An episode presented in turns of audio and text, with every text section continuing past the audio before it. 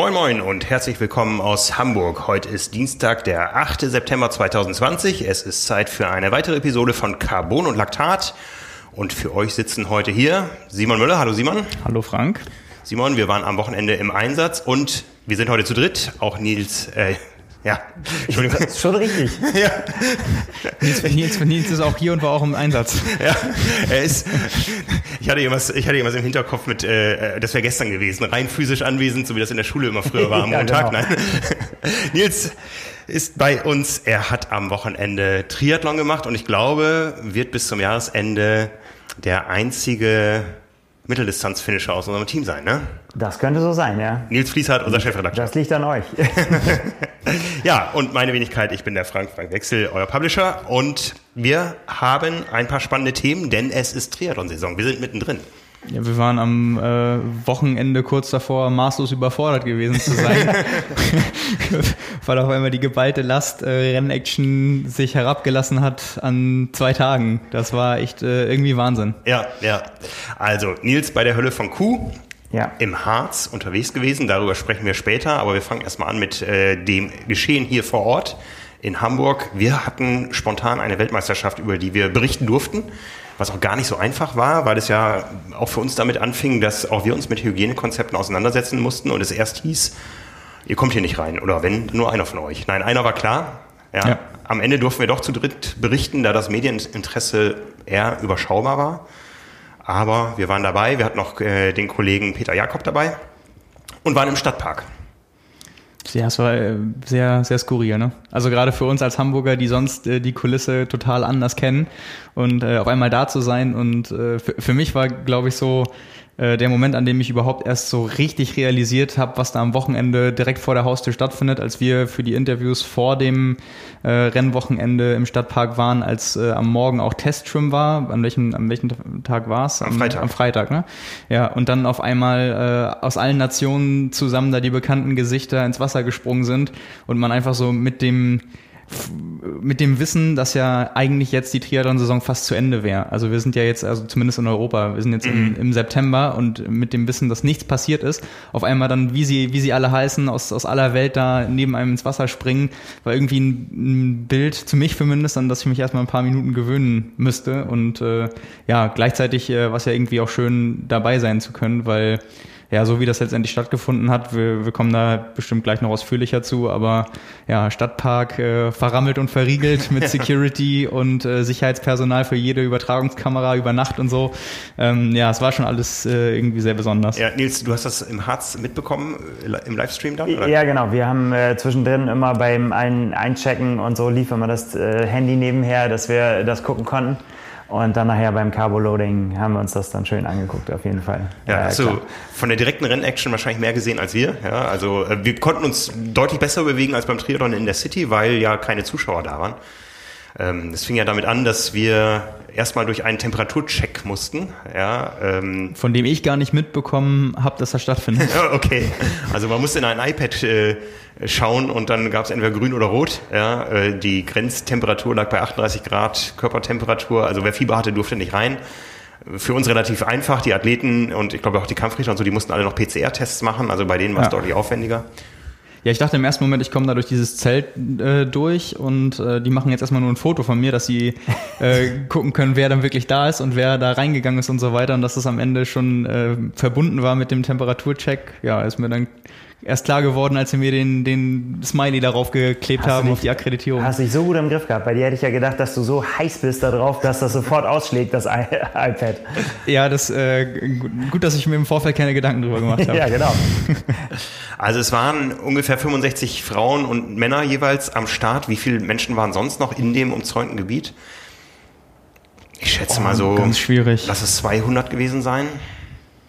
Ja, viel mehr nicht. Ja, also ein Impfgegner oder Chemtrail-Verschwörer, der würde jetzt vielleicht sagen, es waren 20.000, aber ich schätze, es waren so 200 bis 300. Ne, wenn, man mal den, wenn man mal diese Produktionsstadt des Fernsehens außen vor lässt. Ja, ich weiß nicht, wie viele Leute da gearbeitet haben in diesen gigantisch großen Fahrzeugen, aber so auf dem Gelände war es dann doch überschaubar. Man hat jeden mal mehrfach gesehen, glaube ich. Ja, das auf jeden Fall. Also aus Athletensicht fast schon traurig irgendwie. Ja. Das ist ja auch, äh, gerade wenn man den Abgleich kennt äh, zu Hamburg und zum Einlauf Rathausplatz und Äh, das ist, ja, es war irgendwie sehr, sehr merkwürdig. Also es glich ja komplett äh, irgendwie der Atmosphäre eines Dorftriathlons ja. samt äh, Aufwärmen und Anziehen unter den Bäumen. Äh, ja, so wie halt Wald- und Wiesentriathlon. Also halt im Stadtpark, äh, also. da standen die, die Kisten der Dutzenden Athleten halt wirklich mitten im Grün auf der Wiese und da standen dann alle Arme kreisend äh, eine halbe Stunde vorm Start und haben sich da äh, umgezogen und es war ja ganz, ganz merkwürdige Bilder. Ja, und, und mittendrin wir Medienschaffenden, ich würde mal sagen, so wenn man, wenn man so die das Fernsehen und, und die ITU-Produktion und so abzieht, waren es auch nicht mehr als ein Dutzend Medienleute. Nee. Ja, also was ich mich gefragt habe, äh, oder beim, beim Gucken, es, es wurde ja moderiert und es war auch Musik zwischendurch. Ja. Für, für wen war das? Einfach nur um Rennatmosphäre zu schaffen? Oder ja. wer hat sich das angehört? Oder ist das einfach so, so, damit das Grundrauschen für die Sportler erzeugt wird? Also das hat sich Hartwig Töne tatsächlich auch selber gefragt und sagte, es war auch für ihn eine ganz skurrile Situation, da ein Rennen anzumoderieren und ähm, für wen, ja. Aber natürlich äh, macht das was mit den Athleten, ja, wenn, wenn dann die, die Athleten aufs Ponton gerufen äh, werden. Und das war natürlich auch für, es gab ja Zuschauer, ich weiß nicht, wie viel hunderttausend es jetzt waren im Fernsehen. Ähm, wenn das komplett steril gewesen wäre, wäre ja auch doof gewesen. Ja. Ich fand das so lustig, wie einfach zwischendurch diese Ansagen immer routinemäßig äh, von Hadi kam, die sonst für Zuschauer sind. Also nicht jetzt irgendwie beim Rufen der Athleten drauf, das ist ja alles völlig in Ordnung, aber dann so die Info und heute findet das und das statt und in einer halben Stunde geht's los, wo ich so denke, es sind hier nur Medien und Betreuer und natürlich wissen ja, wir das in einer cool. halben Stunde. Ja, ja das, das, das, stimmt auch, klar. Ich aber es war halt Poststraße hat er nicht angeschrieben. ich wollte es gerade sagen, ich habe drauf gewartet, dass er ganz laut Poststraße ruft.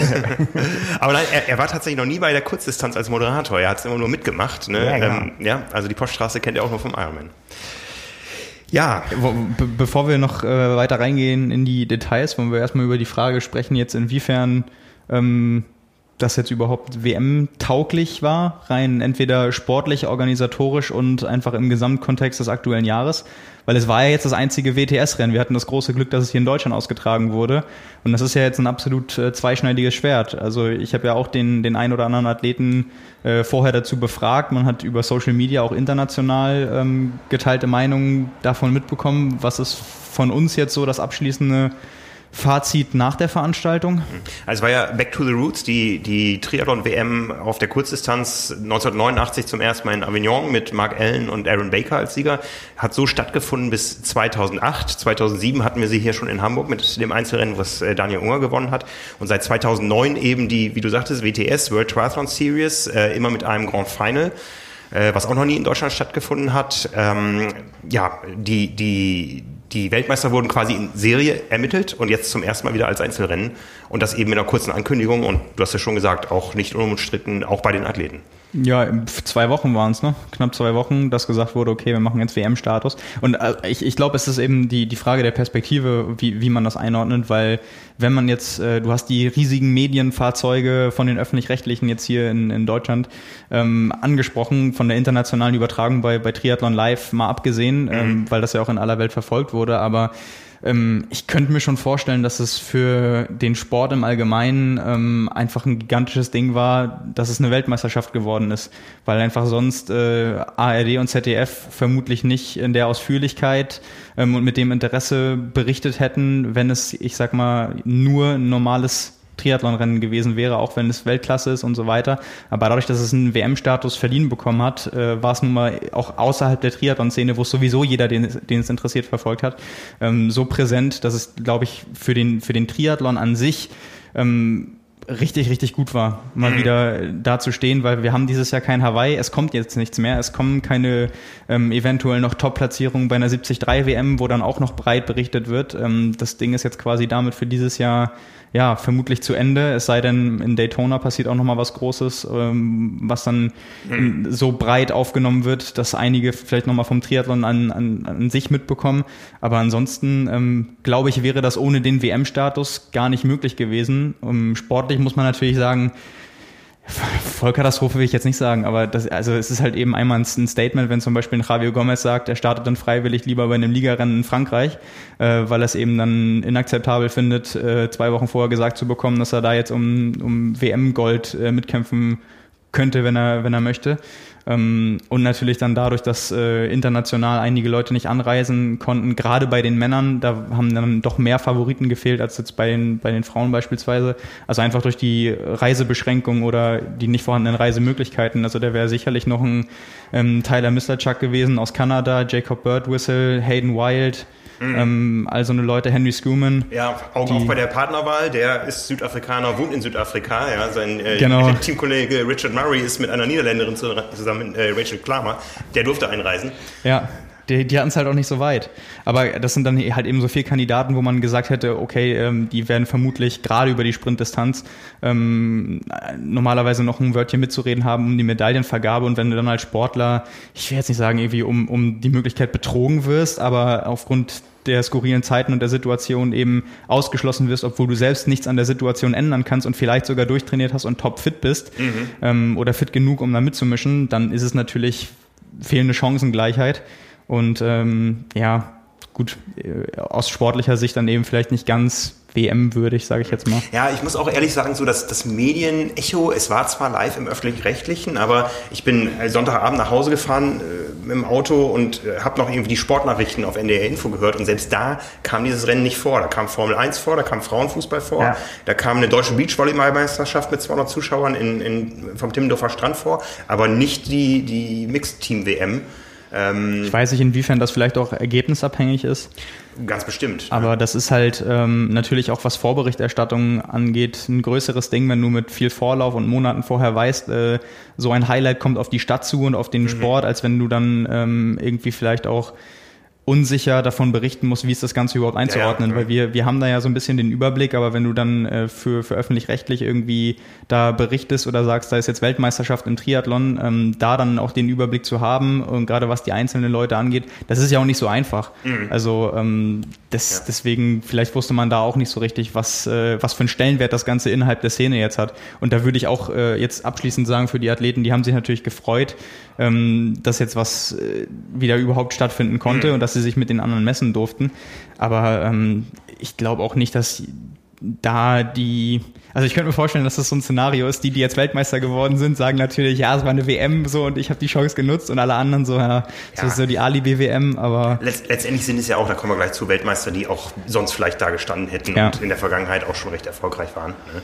Ja, du sagtest eben innerhalb der Szene, wir, wir waren ja auch letztendlich das einzige Fachmedium, was da war. Ja, ich habe jetzt auch noch nicht geschaut, was international in der, in der Triathlon-Journalie gelaufen ist, aber ähm, am Ende gut für uns, weil so konnten wir zu dritt arbeiten, weil Plätze frei geworden sind. Aber ja. ähm, selbst in, in der Fachmedienbranche, äh, international, national, ich weiß nicht, für wen der Japaner gearbeitet hat, der da war, aber sonst waren das ja eigentlich nur Agenturen, die da waren und, ja. und Lokalpresse. Ja, klar, inwieweit sowas dann auch mit den Reisemöglichkeiten und so weiter zusammenhängt, ist ja auch die, die andere Frage. Aber gerade wenn, wenn man vorher weiß, wie breit auch äh, im öffentlich-rechtlichen berichtet wird, ist, ist ja auch eh immer die Frage, ja. ähm, in, in welcher Form das dann Sinn macht. Und äh, vorher hatten wir ja auch uns überlegt, welche Möglichkeiten haben wir, wenn angekündigt wurde, ähm, Interviews danach aus Sicherheitsgründen und Hygienekonzept äh, darf nur ähm, die ITU selbst führen und man muss sich da strikt dran halten und eigene Absprachen ähm, treffen, wenn die Athleten zustimmen, dass man das woanders macht und so weiter. Also da, da haben wir ja auch ganz klar gesagt bekommen, was geht und was geht nicht, äh, weil die natürlich ein Interesse daran haben, dass sie ein Konzept entwickeln, was im Zweifelsfall in ein paar Monaten auch noch dazu führen kann, dass weitere Rennen umgesetzt werden können. Mhm. Und da waren sie jetzt vermutlich beim ersten großen Knall, sage ich jetzt mal, vorsichtiger, als äh, dass sie sofort alles zulassen und am Ende was äh, revidieren äh, müssen oder da Bilder entstehen, die eben zeigen, dass da so Larifari mit umgegangen wird. Mhm. Ähm, aber klar, ich für, für mich und ich glaube euch euch beiden, also dir, dir und Peter ging es ja ganz genauso, es war einfach, es tat richtig, richtig gut, äh, mal dabei zu sein, das wieder zu erleben, auch wenn die Gesamtatmosphäre natürlich eine andere war, aber das war insgesamt einfach ganz großer Sport und da mhm. mal äh, zu sehen, ähm, dass das überhaupt wieder möglich ist und dass das, dass das Ganze jetzt auch international wieder anläuft überhaupt, dass wir uns jetzt eher auf mehr als auf weniger freuen können, auch wenn jetzt schon fast wieder Off-Season ist und, und der Winter kommt, ähm, war fast schon sowas wie eine Befreiung irgendwie nach einer komplett fehlenden Triathlon-Saison. Ja, ja. Also so ging es mir jedenfalls. Also dieses Gefühl, mal wieder so richtig durchgeschwitzt zu sein als Medienschaffender bei so einem Event.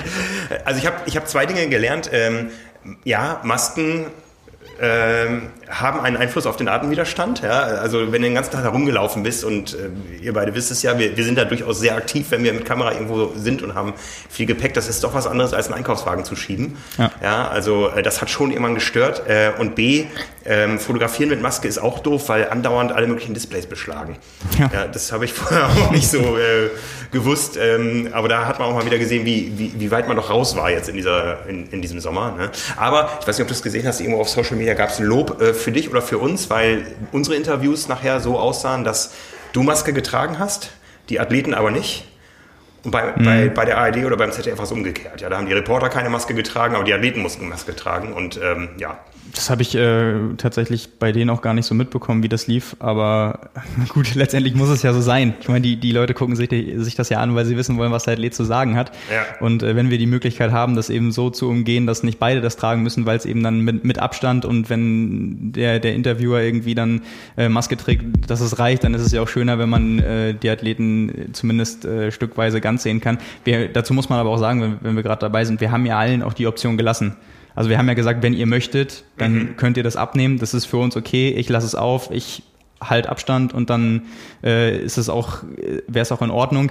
Das war ja nun nicht so, dass wir darauf irgendwie bestanden haben oder dass es unser von Anfang an so unser Konzept, sage ich jetzt mal, war, sondern wenn die Athleten gesagt hätten, warum auch immer, aus eigenen Sicherheitsgründen ähm, oder weil sie es für, für sich einfach wollen, möchten sie es auch aufbehalten, dann hätten wir ja jetzt nicht gesagt, nee, nimm das Ding ab. Mhm, so, mhm. ähm, aber da haben die sich, glaube ich, auch, äh, hat man ihn noch angesehen, teilweise dann gefreut, nachdem sie vorher auch schon äh, drei andere Interviews da gegeben haben und da standen, dass, dass sie es dann abnehmen durften. Ähm, ja, also ich glaube, äh, da haben, haben alle irgendwie einen guten Kompromiss gefunden und sich auch an alle Regeln gehalten und äh, wenn das so funktioniert, dann, ja, dann ist ja gut. Ja. Ja, und auf einmal war WM, die Rennen gingen los. Wie, wie hast du es erlebt, so dieses Vorstart-Feeling vor dem TV? Ähm, also wir waren selber gerade ein bisschen in, in, Hektik und deswegen haben wir erst kurz dann dazu angeschlossen. Aber ich fand tatsächlich, ähm, und da werden unsere Leser dann äh, das auch sehen, irgendwie, dass tatsächlich, als ich die Bilder gesehen habe, die ihr gemacht habt, ich einen viel, viel besseren Einblick von der Atmosphäre gekriegt habe, als dann doch von diesen relativ ja, was heißt statischen Kamerabildern vom Fernsehen, aber du, das fährt halt ein Motorrad neben den Führenden her und du hast halt immer die gleiche Perspektive. Du siehst halt, wie sie dann laufen. Oder beim, beim Schwimmen, wenn sie dann da dranbleiben, so diesen Perspektivwechsel, mal weiter weg, mal nah dran und so das, was es ja eigentlich spannend macht für uns und auch für die Augen, äh, den gibt's dann in der nächsten Ausgabe. Ja, so, ja. Und äh, das fand ich jetzt wirklich beim Betrachten der Bilder ähm, ja, also Kompliment auch an dich, Frank. Äh, äh, ist definitiv so, dass, ja, dass man nochmal andere Einblicke kriegt. Ja. Aber es war, ähm, ja, war schon spannend. Ne? Also wir, wir haben dann auch schon davor gesessen. Da ist dann also ein bisschen, guckt man dann ja schon doch drauf. Und weil wir unterhalten uns ja immer vorher, na, kann das was werden? Wer, wer hat Chancen, was zu holen? Wie schneiden die ab? Was bedeutet das für die Staffel? Alles Fragen, die wir uns rauf und äh, runter gestellt haben. Und ähm, ja, so bei, zum Rennverlauf oder wenn wir gleich noch kommen. Aber es ist auf jeden Fall erstmal cool, so die verschiedenen Perspektiven zu haben. Ne? Also jetzt vom Fernseher, aber sonst kriegen wir die Fernsehbilder selten mit ja. letztendlich. Ja. Und äh, jetzt haben wir, können wir alle was anderes dazu beitragen. Wir, wir, können ja froh sein, dass diese Bilder überhaupt entstanden sind, weil wie wir dann danach erst gehört haben, stand die Veranstaltung ja auf der Kippe, nicht jetzt äh, Monate vorher, sondern tatsächlich noch Minuten vorher, weil es nämlich windig war und äh, wir haben darüber berichtet, das Ganze fand ja im abgeschirmten Stadtpark statt. Das heißt, es standen überall so zwei Meter hohe äh, Gitter, die mit ähm, Planen versehen waren als Sichtschutz. Und wenn dann so ein Hamburger Septemberwind weht, dann fällt so ein Gitter auch schnell mal um, weil es eine Plane mit Sichtschutz trägt. Und äh, in dem Moment ist natürlich das Gelände auch nicht mehr abgeschirmt. Und so wie wir es gehört haben, hat die Polizei wohl kurz vorher gesagt, nee, wir können das nicht freigeben. Ja, und ähm, ja.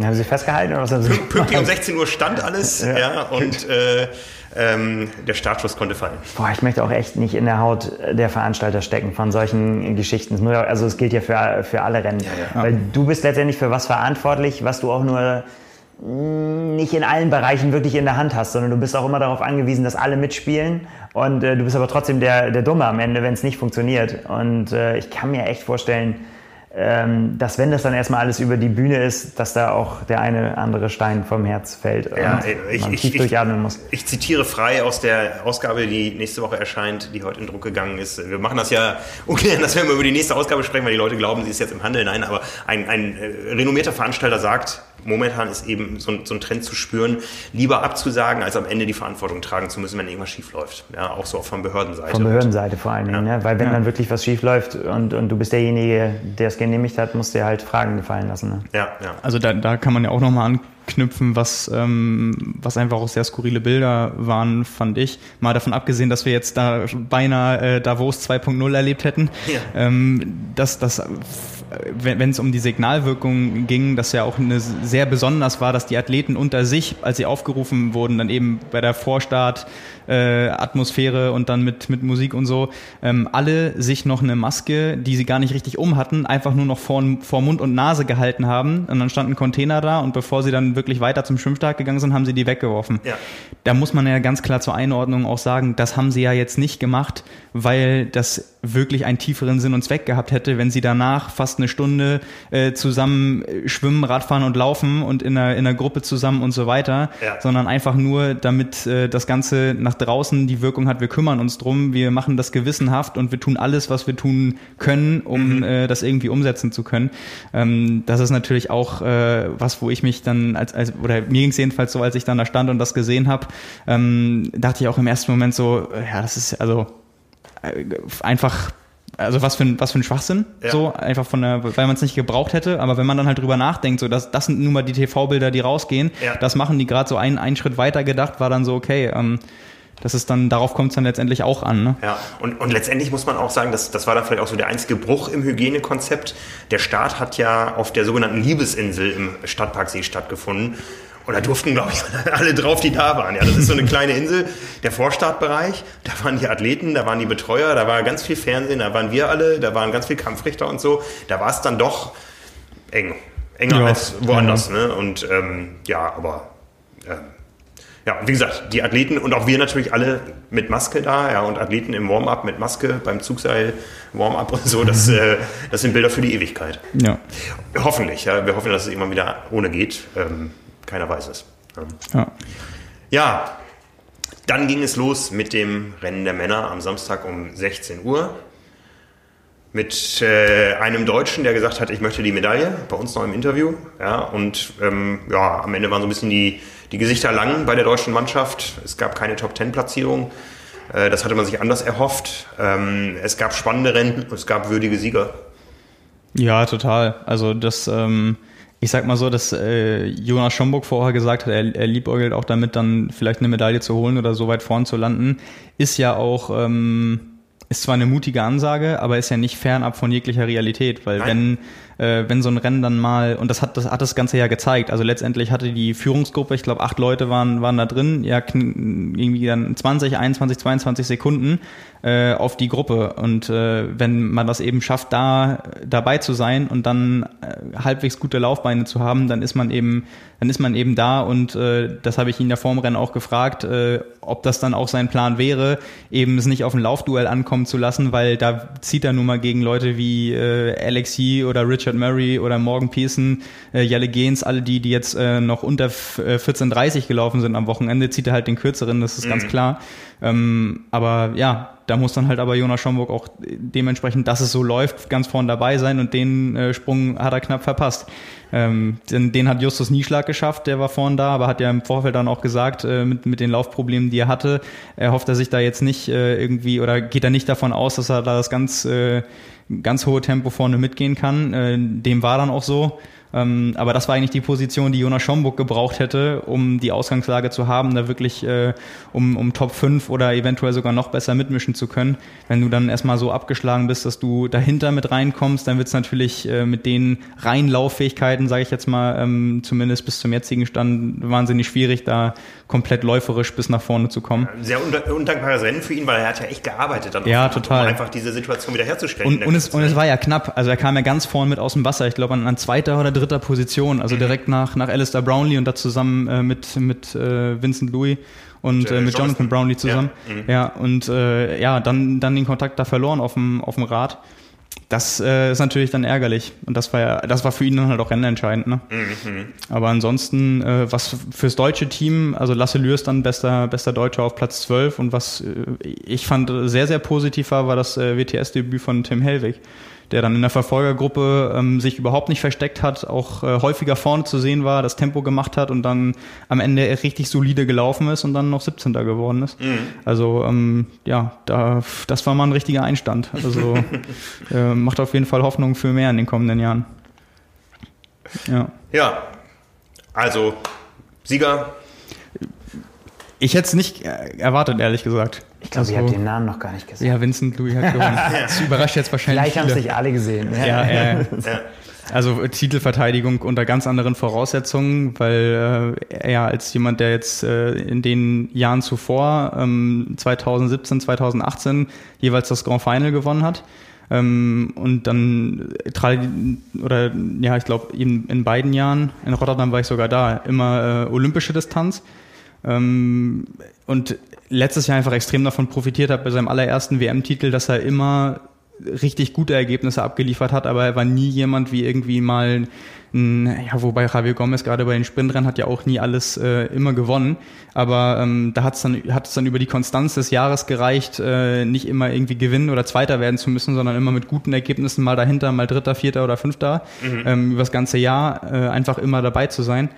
Und jetzt an bei einem Eintagesrennen und dann gerade über die Sprintdistanz und äh, ja, wo, wo so viel Ungewissheit äh, geherrscht hat in den Monaten vorher, hätte ich ehrlich gesagt nicht äh, gedacht, dass ihm das gelingt, äh, das so auf den Punkt abzurufen äh, und das Ding für sich zu entscheiden. Mhm. Weil wenn man den, den Rennverlauf sieht, jetzt kann man natürlich auch spekulieren, was wäre noch drin gewesen, wenn es am Ende noch knapper gewesen wäre. Äh, bei einem direkten Laufduell, da waren ja jetzt schon Leute dabei, die fast 15 Sekunden schneller gelaufen sind.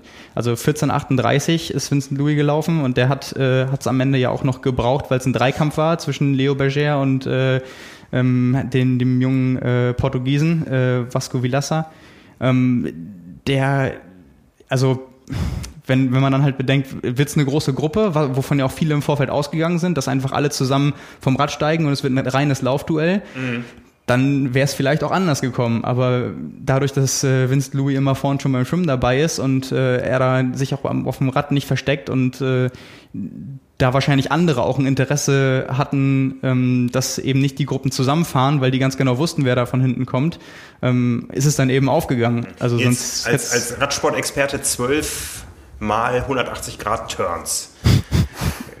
ist die Hölle. Ist die Hölle. Aber ist das in so einer kleinen Gruppe besser als in einer großen Gruppe? Das kommt äh, ein bisschen auf die Gruppe drauf an, würde ich sagen, ne? wie die Gruppe die Kurven anfährt, äh, weil da bist du ja von abhängig. Also ich sag mal so, wenn du, wenn, wenn jemand vorne ist und es übersichtlicher ist und du weißt, ähm, du kannst auf die Spur vertrauen und kannst ihm hinterherfahren, weißt auch, der bremst nicht abrupt, weil er, weil er sich versteuert hat und so weiter, ist natürlich einfacher, als wenn du ja eigentlich im Prinzip nicht siehst, wo du hinfährst und deinen Platz in der Gruppe hast. Ja. Ne? Also angenehm, angenommen, äh, rechts von dir äh, fährt jemand und entscheidet sich, obwohl er eigentlich innen ist und innen bleiben muss, dann doch weiter nach außen zu fahren, ist halt schlecht. Oder äh, die Räder rutschen weg und dann räumst du ja nach außen alle ab. Fliehkraft sei Dank. Ja. Ähm, also denke ich, äh, dass das schon, schon deutlich einfacher ist. Ja, für die allermeisten Triathleten reine Theorie. Weil Auf der anderen Seite, werden. klar, sind das die, ansonsten kommen natürlich in der Gruppe sehr viel schneller äh, voran, wenn, wenn sie gut organisiert ist in einer größeren Gruppe. Aber eben durch diese Turns, du sagst, und dann ist es natürlich auch, wenn du dann weiter hinten bist, ähm, dann wird's natürlich, da hast du ja diesen Ziehharmonika-Effekt, ne? der, der, wenn, wenn, wenn sich dann jedes Mal nach der Kurve das wieder äh, auseinanderzieht, bis du dann erstmal wieder alles vorne zusammen hast. Das schon sehr, sehr kraftraubend. Also mir tut das immer weh, wenn ich das gucken muss. ja, das war, Und ich, ich finde das auch sehr, sehr beeindruckend. Also da wirklich mit, äh, mit hohen, hohen Geschwindigkeiten, ähm, die sie ja dann doch dann auch fahren und hohe Sauerstoffschuld, da dann ja auch wirklich technisch Kurse fahren zu müssen, ist schon echt... Äh, ist schon eine Leistung. Man sagt ja Triathleten manchmal nach, dass sie nicht so richtig Rad fahren können. Das gilt für die Kurzdistanzler definitiv nicht. Das also, kann man wohl sagen, ne? Ja. Mhm. ja. Also das ich fand es auch äh, extrem, also einerseits beeindruckend einmal, wie viel oder wie viele Attacken letztendlich auch gesetzt wurden. Da hat bestimmt auch eine Rolle gespielt, dass äh, im Vorfeld, ich weiß gar nicht äh, gerade, wer uns das erzählt hatte, aber ähm, wir haben erst berichtet, äh, Alistair die ist da, Dann Alistair Brownlee startet am, am Sonntag äh, eigentlich in Großbritannien und ist dann nicht da. Auf einmal stand er dann doch da und irgendwer meinte dann, ja, der ist nur da, um äh, Johnny auf dem Rad zu unterstützen. Dementsprechend ist er häufig auch gefahren irgendwie und war vorn zu sehen und hat da geackert. Hey, wer hat gesagt, ähm, er ist nur da, Johnny über die Ziellinie zu schieben? Ja, genau, das, das kam dann danach, aber äh, ja, wäre wahrscheinlich, wäre Johnny wahrscheinlich besser äh, positioniert gewesen. Nee, aber wenn wir gerade dabei sind, also Alistair ist Neunter geworden und äh, Jonathan Brown, ich glaube, 31. Ähm, das, äh, aber worauf ich nur hinaus wollte, ist dann eben, dass wenn du die Leute hast, äh, die in äh, der Bereitschaft dafür, die Arbeit zu leisten auf dem Rad, dann auch noch alles geben, weil das musst du als so kleine Gruppe dann nun mal, ähm, damit sich das nicht zusammenfährt, dann kann es eben auch funktionieren. Und ähm, dass letztendlich das so aufgeht, damit hätten bestimmt, also ist ja nicht völlig ausgeschlossen, aber eben auch die wenigsten gerechnet. Ähm, also auch mit, mit den äh, Leuten und Betreuern und den Athleten, mit denen ich vorher gesprochen habe, die haben halt irgendwie alle gesagt, ja gut, äh, es wird einmal eine große Gruppe und äh, dann wird gelaufen ja, jetzt kam es dann eben anders und äh, wenn man dann die Karten so gut spielen kann, dann äh, wird man auch zu Recht Weltmeister. Also ähm, jetzt Vincent, Vincent Louis auch gezeigt, dass er das über alles kann. Also über die olympische Distanz äh, zweimal hintereinander ein äh, Grand Final zu gewinnen, äh, dann insgesamt über ein ganzes Jahr mit soliden Leistungen Weltmeister zu werden und dann ein Tagessieg bei einer Sprintdistanz. Ähm, hat jetzt alles bewiesen. Also ja. wenn das nicht dominant ist, weiß ich auch nicht. Das äh, war schon war schon sehr eindrucksvoll. Ja. Ja, zum Männerrennen haben wir, haben wir noch Nachbrenner? Mm. Also was ich noch spannend fand, äh, du hast es oft genug angekündigt im Podcast auch, Alex Yee ist da. Ja, es ist nicht mehr, dass die Engländer nur aus Brownies bestehen, ja, sondern äh, Alex ja. Yee war der gesamtschnellste Läufer auch. Ja. Und 14, 24. Ja, man muss davon ausgehen, dass nur ein Brownlee in Tokio starten wird, wenn überhaupt. Tja, das ist echt eine gute Frage. Also ähm, ich ich, ja, wobei, ich meine, beide Brownies und Alexi wäre ja denkbar. Okay, ja, also, gibt's auch. Ja. Das, äh, das ist ein Luxusproblem, was wir nicht haben. Ja, ja das definitiv. Also ähm, ich, ich glaube, das ist auch noch gar nicht abzusehen, wie das letztendlich läuft, weil die genaue Quali, die ja vermutlich für jemanden wie Alex Yee auch noch ein größeres Hindernis ist als für die beiden Brownlees, mhm. äh, je nachdem, was die, äh, die eigene Nationalmannschaft da voraussetzt, ähm, wird es natürlich spannend zu sehen, einmal, wer das überhaupt machen will und Stand jetzt, äh, wenn sich an der oder durch die aktuelle Situation nichts geändert hat, dann werden das beide Brownies auch machen wollen und Alexi natürlich auch ähm, dann wird es vielleicht das Trio. Dann ist eher die Frage, wer startet Mixed Relay. Aber äh, das äh, ja ist insofern spannend, ähm, dass wie gesagt, ich habe im, im, Vorfeld ja auch, als wir darüber gesprochen haben, gesagt, ich könnte mir gut vorstellen, dass Alexi jetzt Weltmeister wird. Und deswegen meine ich gerade, wenn es am Ende ein ja. Laufduell werden würde und der beim Wechsel das nicht verbockt, ähm, dann dann kann sowas auch mal in Zukunft kommen, dass eben dann über die Sprintdistanz es extrem schwierig wird, äh, den Rein im Laufen zu überbieten. Äh, jemand ähm, den man vorher so gar nicht auf dem Schirm hatte, weil das ein ehemaliger Läufer ist, ist der US-Amerikaner Morgan Pearson. Ähm, der ist, ich glaube, nur drei Sekunden langsamer gelaufen als LXI. Ähm, wie gesagt, früher reiner Läufer, auch äh, Cross-Country äh, NCAA gelaufen. Äh, erst vor zwei Jahren zum Triathlon gewechselt. Und ähm, also die Leute, die so ein bisschen Ausdauer äh, insgesamt verfolgen und auch im Laufen, ist äh, Tin Man Elite wahrscheinlich ein Begriff, die Trainingsgruppe der Läufer in Boulder, ähm, wo er ganz oft mittrainiert, kommt auch aus Boulder, trainiert da mit der äh, Gruppe der anderen Amerikaner auch zusammen.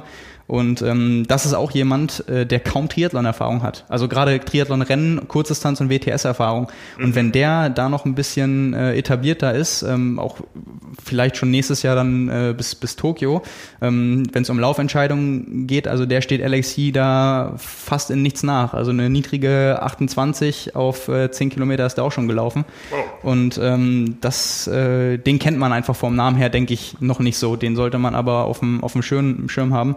Ähm, ja, der hatte dann da die, die zweitschnellste Laufzeit des Tages. Das sind noch so zwei Sachen, die mir da eingefallen sind, weil das mhm. so quasi auch so ein bisschen zukunftsweisend sein könnte, wenn es in den nächsten Jahren um Rennenausgänge geht, weil ähm, Alexi ist noch jünger, aber auch Morgan Pearson ist erst, ich glaube, 26. Also mhm. sind alles Leute, die werden noch ein paar Jahre da sein und die werden sicherlich auch noch ein paar Rennen gewinnen. Mhm. Auch aus deutscher Sicht spannend. Also wir hatten ja immer so ein bisschen das Bauchgefühl, Jonas Schomburg gesetzt für Tokio 2020 und Ende Mai wäre es Formsache gewesen, dass Justus Nieschlag auch den Deckel drauf macht und sich als zweiter Mann dann für Tokio qualifiziert. Aber äh, alles offen, würde ich sagen, oder? Ja, natürlich. Also gerade bei so einem Format, wie es letztendlich in Deutschland dann nächstes Jahr laufen wird, einfach durch einen super Sprint, kann einmal im Rennen extrem viel passieren und man sieht mhm. ja auch im Vorfeld in der Vorbereitung, darf dir ja eigentlich mittlerweile fast kein Fehler passieren. Also ein Justus Nieschlag, der irgendwie zwei Wochen vorher in der Super League natürlich ganz anderes Format, aber abliefert und ähm, dann auch im, äh, im Schwimmen und Radfahren von sich sagt, dass er extrem fit ist, was er dann auch bewiesen hat. Vorn mitgeschwommen, auf dem Rad äh, in der Führungsgruppe sogar Führungsarbeit geleistet, mhm. dann aber beim Laufen durch Probleme im Vorfeld ähm, offen, offensichtlich einen so großen Nachteil hat, dass er da wirklich so viel Zeit verliert, dass er auch von den äh, internen Konkurrenten überholt wird, also von, von den deutschen Athleten, dann sieht man halt mal, wenn du nur zwei, drei Wochen vor so einem Tag X vielleicht mal Probleme kriegen solltest, dann reicht das möglicherweise schon bei einem Format, wo jede einzelne Sekunde entscheidend ist, dass du dann die Olympia-Quali nicht lösen kannst. Also es ist schon brutal. Also ähm, das bleibt spannend. So, so, brutal ist ja aber das Rennen an sich dann ja später dann auch bei ja. Olympia. Ne? Ja, ja, das stimmt.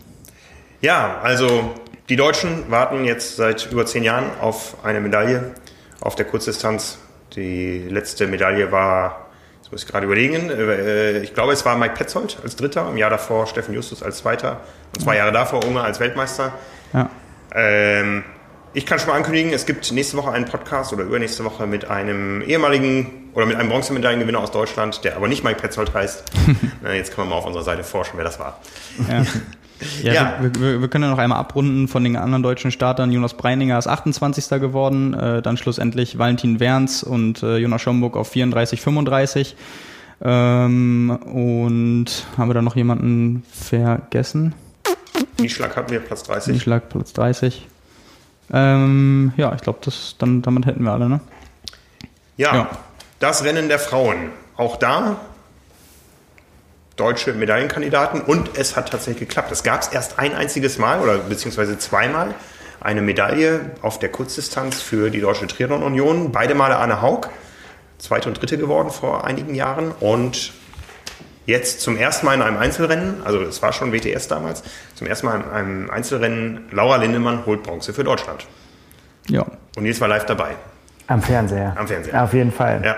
Mit kurzem Schreckmoment äh, beim Wechsel. Ähm, das, na, ich, na, das musst du mir jetzt erzählen, das habe ich nicht so genau gesehen. Ja, also äh, man, das, die Spannung steigt ja. Ne? Man weiß, okay, jetzt kommen sie alle gleichzeitig rein und dann, äh, dann darf ja wirklich nichts schiefgehen. Und der erste Schuh fluppte wunderbar. Und beim zweiten Schuh ging er rein und die Sekunden verringen und rein und nochmal hinten nochmal gefummelt am Hacken und so weiter.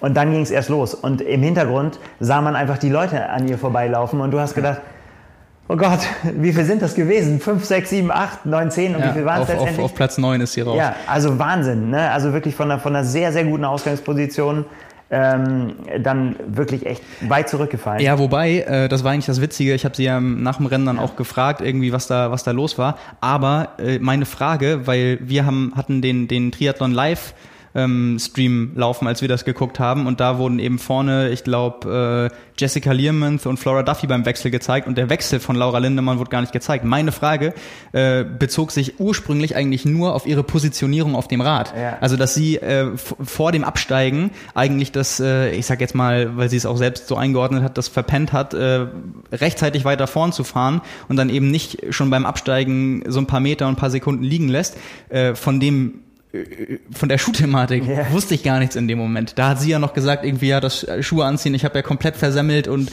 das hat nicht geklappt. Das habe ich mir dann erst danach angeguckt und dachte dann, oh Backe, deswegen ist sie so spät raus. Ich habe tatsächlich äh, irgendwie das äh, nur in Zusammenhang mit der Positionierung äh, gebracht und dann gesehen, dass sie wirklich sehr spät aus der Wechselzone dann auch gelaufen ist. Aber dachte dann im Vorfeld, okay, ähm, das lag dann letztendlich schon hauptsächlich am, am Absteigen irgendwie. Ähm, ja, das habe ich in dem Moment äh, bei der Frage gar nicht gewusst, weil sie war dann im, im, im, im, Ziel und ich habe sie gefragt und bis dahin hatte ich das gar nicht gesehen. Da, also das aber, aber sie mir dann erzählt. Wir beide waren da. Nils hat es ja. im Harz mitbekommen. Du hast es nicht mitbekommen. Nee. Und ich auch nicht, weil mein, mein Kamerasuche ja beschlagen war. Ja, ich habe ja. den Bildflug fotografiert. Ja, ich meine, wir, wir, waren ja auch auf der Strecke. Also Peter und ich waren zu dem Zeitpunkt äh, gemeinsam unterwegs und haben halt nebenbei noch den, den Stream auf dem Handy gehabt äh, mhm. für die Passagen, wo wir dann halt nicht live dabei sein konnten und warten mussten, dass sie ein paar paar Minuten wiederkommen. Ähm, und da war es eben nicht zu sehen. Und dann dachte ich, äh, also das ist, ist halt manchmal tatsächlich so, das haben wir hier auch schon öfter gesagt, manchmal bekommt man von einem Rennen mehr mit, wenn man es äh, im Livestream verfolgt, als wenn man vor Ort ist. Ja. ja. Aber ich glaube, sowas passiert einer Athletin wie Laura Lindemann genau einmal. Ja, ja, aber ich weiß nicht, das, ist, das sind halt so Sachen, die du ja auch nicht beeinflussen kannst. Also da war ja nicht, dass sie irgendwie einen Fehler gemacht hat und gesagt hat, ich habe den ja. nicht gefunden, meinen Schuh, oder ich habe ihn im, im, Beutel liegen lassen, sondern das ist halt einfach, das ist so eine Handbewegung und wenn die in Stocken gerät, dann fummelst du da rum und versuchst irgendwie den Fuß da rein und so halbgar loslaufen geht ja auch nicht. Also ne, so irgendwie mit, mit einer rausgerupften Sohle oder so. Ja. Das ist einfach, ich weiß auch gar nicht. Ich meine, Katie Safiris hat es ja noch schlechter gemacht. Ja. Also die, die hat in der, ich, bei, den, bei den Splits auch, ich glaube, drei oder vier Sekunden länger gebraucht als äh, Laura Lindemann und hatte ein ähnliches Problem mit den Schuhen. Also die wäre vermutlich äh, vielleicht auch noch ein, zwei Plätze weiter vorne gelandet. Oder es ist ja auch ein anderes Rennszenario, wenn du von Anfang an beim Laufen mit dabei bist. Also da kannst du jetzt nicht einfach rein die Sekunden runterrechnen und sagen, für den und den Platz hätte es gereicht. Aber wenn, yeah. wenn Laura Lindemann gemeinsam mit Flora Duffy aus der Wechselzone läuft, dann läuft so ein Ding vielleicht auch mal anders. Und das wäre wenn sie ganz vorne möglich gewesen. Ja, genau. Und ja. wenn sie ganz vorne dabei ist, dann läuft so ein Ding um Gold vielleicht auch mal anders, wenn ja. du weißt, du bist in der Spitzengruppe und es geht nicht nur jetzt nur in Anführungszeichen darum von Platz neun so weit nach vorn wie möglich zu kommen, sondern hier läufst du gerade im Trio um nur noch die Reihenfolge der Medaillen, ist ja im Kopf eine ganz andere Ausgangslage, als ich muss mich erstmal nach vorn arbeiten und vielleicht ist es irgendwann überhaupt noch möglich, weil das hat ja die Hälfte der Strecke gedauert, bis sie überhaupt in Reichweite dann von Bronze war. Mhm. Ähm, also das wird man, glaube ich, so nicht beantworten können. Dann ich wächst man nochmal über sich hinaus vielleicht. Ich hätte jetzt fast gesagt, das ist ja auch schwieriger, seinen Wechselplatz zu finden, weil nur noch ein Schuhmodell in der Wechselzone steht. Mhm. ja, nee, sowas nicht. sowas nicht, ja, aber es waren schon relativ viel, äh, also das, dein Lieblingsthema ist auch bei der ITU angekommen. Ja, stimmt. Ja, gut, es ist ja mittlerweile, äh, kann man ja schon so sagen, wäre man ja wahnsinnig dumm, wenn man das nicht macht. Ja. Also ganz egal jetzt, äh, vor, vor ein oder zwei Jahren äh, war es dann eben, konnte man das reduzieren auf äh, den Vaporfly, weil es eben nichts anderes gab oder nichts, nichts Vergleichbares. Mittlerweile ist es ja wirklich so, dass äh, jeder, der auch auf der Kurzdistanz oder auf der Langdistanz andere Sponsoren hat oder überhaupt eigene Sponsoren hat, äh, dann die Modelle laufen kann. Also was wir da am Wochenende gesehen haben, war ja alles dabei von auch New Balance Collins äh, den LXI getragen hat, äh, ähm, damit auch am schnellsten gelaufen ist. Also nur bei den Schuh scheint das dann doch nicht zu funktionieren. Mhm. Ganz überraschenderweise. Bisschen fit muss man auch sein.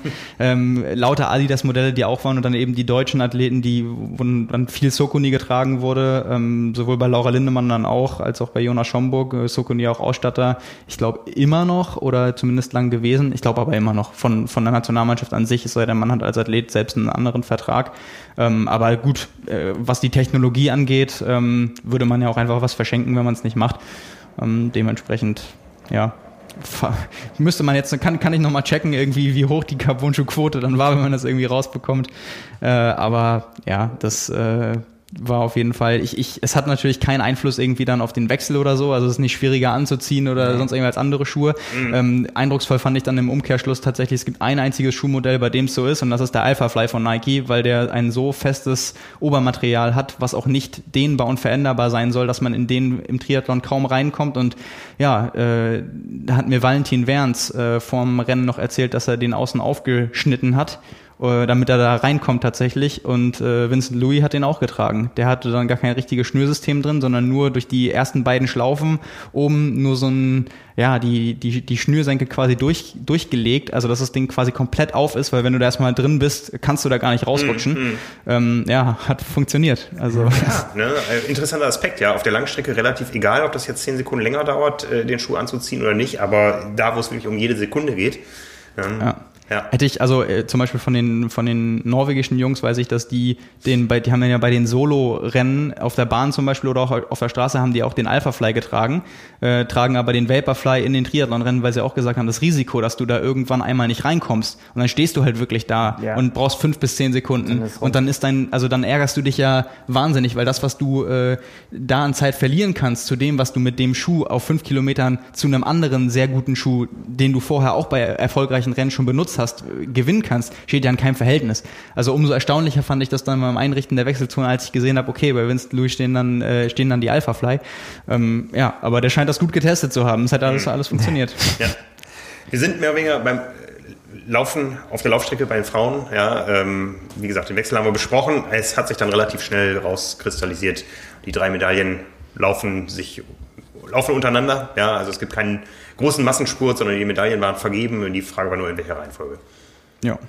Und auch das war ja relativ schnell dann geklärt. Ne? Ja. Also sobald äh, Laura Lindemann erstmal an Taylor Spivey dran war, war sie auch schnell vorbei und dann wusste man eigentlich nach vorne geht nichts mehr, nach hinten auch nicht. Und dann war das Ding damit ja auch eigentlich durch. Interessanterweise sah das am Fernseher teilweise echt noch anders aus. Ich finde es dann immer total schwer einzuschätzen, wenn einfach so das Bild von vorne kommt. Ne? Weil du siehst dann in der, in der, in der, in der Flucht einfach, da, da kommt jemand und es ist ganz schwer einzuschätzen, wie viel sind das jetzt? Mhm, mhm. sind das 10 Meter, sind das 15 Meter, sind das, das kannst du gar nicht. Also wir haben dann immer, tatsächlich immer gewartet, bis irgendwas kam auf dem Boden und dann haben wir die Sekunden runtergezählt. Das hat dann ganz gut funktioniert. Also es hat dann, dann immer, konnte man dann bei der ja. nächsten Einblendung dann auch sehen, okay, es sind immer noch so viel. Ja. Aber teilweise haben wir dann immer noch gesagt, na, geht da noch was? Und, ja. ja. aber dann konnte man es, bei den Wendepunkten konntest du es dann halt immer sehen, nee, ist einfach noch zu weit. Aber ja. Ja, also zur Technik, also beherrschen musste man eigentlich nur eine Rechtskurve als Athlet. Hm. Ja, ähm, ähm, das wird in Tokio deutlich anspruchsvoller, der, der Kurs ist deutlich eckiger. Ja, hier war es eigentlich so die, die lange, wie heißt die, Südkurve, Süd, Süd, Südkurve vom Stadtpark, nee, wie heißt die Straße? Süd, Südring, der Südring, Südring ja. ja. Und äh, ja, gut, ja, also Weltmeisterin Georgia Taylor Brown aus Großbritannien. Ich glaube, im letzten Jahr war sie schon Zweite in der, ja, in der genau. Serie, genau äh, vor äh, Flora Duffy. Ja, und äh, ich habe ich hab nur irgendwo, irgendwelche Ordner sagten, haben mich irgendwann gefragt, für was steht denn das Kürzel BER auf, äh, auf dem Anzug? Ne? Also, dass da jemand von den Bermudas äh, äh, in einer solchen Sportart ganz oben ist, das ist noch für Außenstehende total fremd. Ja, wenn sie, wenn sie, wenn sie noch eine Staffel machen wollen würde, Mixed Relay, könnte sie noch äh, Tyler Butterfield dazu holen. Ja. Äh, als schöne Legendenstaffel, aber ja. so viel mehr Gibt's da dann auch nicht, oder? Nee. Die musste ja schon fast aufpassen, dass sie sie in äh, Südafrika nicht eingebürgert haben, so lange wie sie. Ich glaube, acht Monate. Ja. Weil hat die da festgesessen, ja. weil äh, ja, weil sie einfach da nicht wegkam. Ja, aber, aber, aber scheint die Zeit gut genutzt zu haben für äh, für Trainings. Haben wir uns natürlich auch gefragt. So, auf Instagram konnte man es immer verfolgen. So ja, hm, hm, ich würde ne, Miss Racing und so weiter. Und dann hat sie mal ein neues Rad gekriegt und hat ein Werbevideo gedreht und so. Und da habe ich mich das auch gefragt, was nutzt sie die Zeit jetzt eigentlich mal? Aber dann haben wir eigentlich auch gesagt, wir hätten nichts anderes zu tun eigentlich, als da äh, vor Ort Gas zu geben.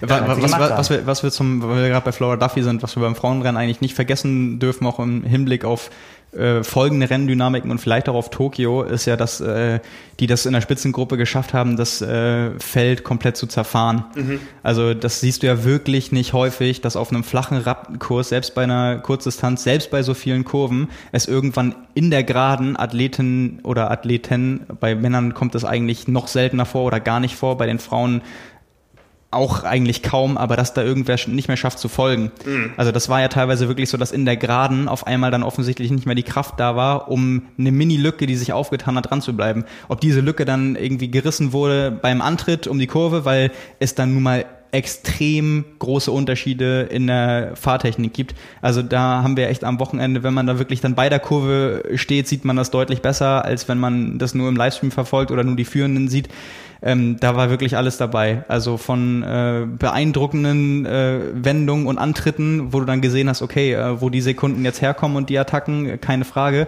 bis zu Cassandre Beaugrand, die ihr Rad hat fallen lassen, ähm, wo sie dann irgendwie auch noch ein Video von gepostet hat und meinte so, dass es äh, quasi stellvertretend für das komplette Jahr und 2020 und Athleten, ähm, die quasi beim Anfahren der Kurve stillstanden, weil es so langsam vor ihnen im großen Pulk voranging, dass wir da standen außen am Zaun und dachten, jetzt fällt sie um, jetzt fällt sie um, mhm. jetzt muss sie absteigen, jetzt fällt sie um und dann gerade so noch gerettet und dann eben tatsächlich einige, die einmal ausklicken mussten beim Wenden mhm. und das würdest du auch einmal bei den Männern tatsächlich nicht sehen und ähm, dann ist eben auch klar, wenn es da so große Differenzen gibt und du mit einer Gruppe dann vorfährst und eine da rum um die Kurve schießt, sage ich jetzt mal, und dann auch noch antreten kann und du eben da zwei, drei Sekunden länger brauchst, dann brauchst du die extra Körner auch, um wieder ranzufahren.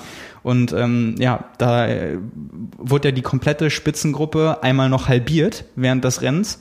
Und äh, ich glaube, da müsste ich jetzt nachgucken, aber äh, ab dem Zeitpunkt, wo dann die, die Teilgruppe nicht mehr dranbleiben konnte, wurden ja nochmal 40 Sekunden rausgefahren. Und das machst du ja nicht nur in den Kurven, das machst du ja einfach, weil da rein von der Leistung ähm, ein ganz, ganz großer Unterschied herrscht. Und dementsprechend groß war der Vorsprung ja auch auf die Gruppe dahinter und dann eben auch auf diejenigen, die erst noch in der Gruppe drin waren.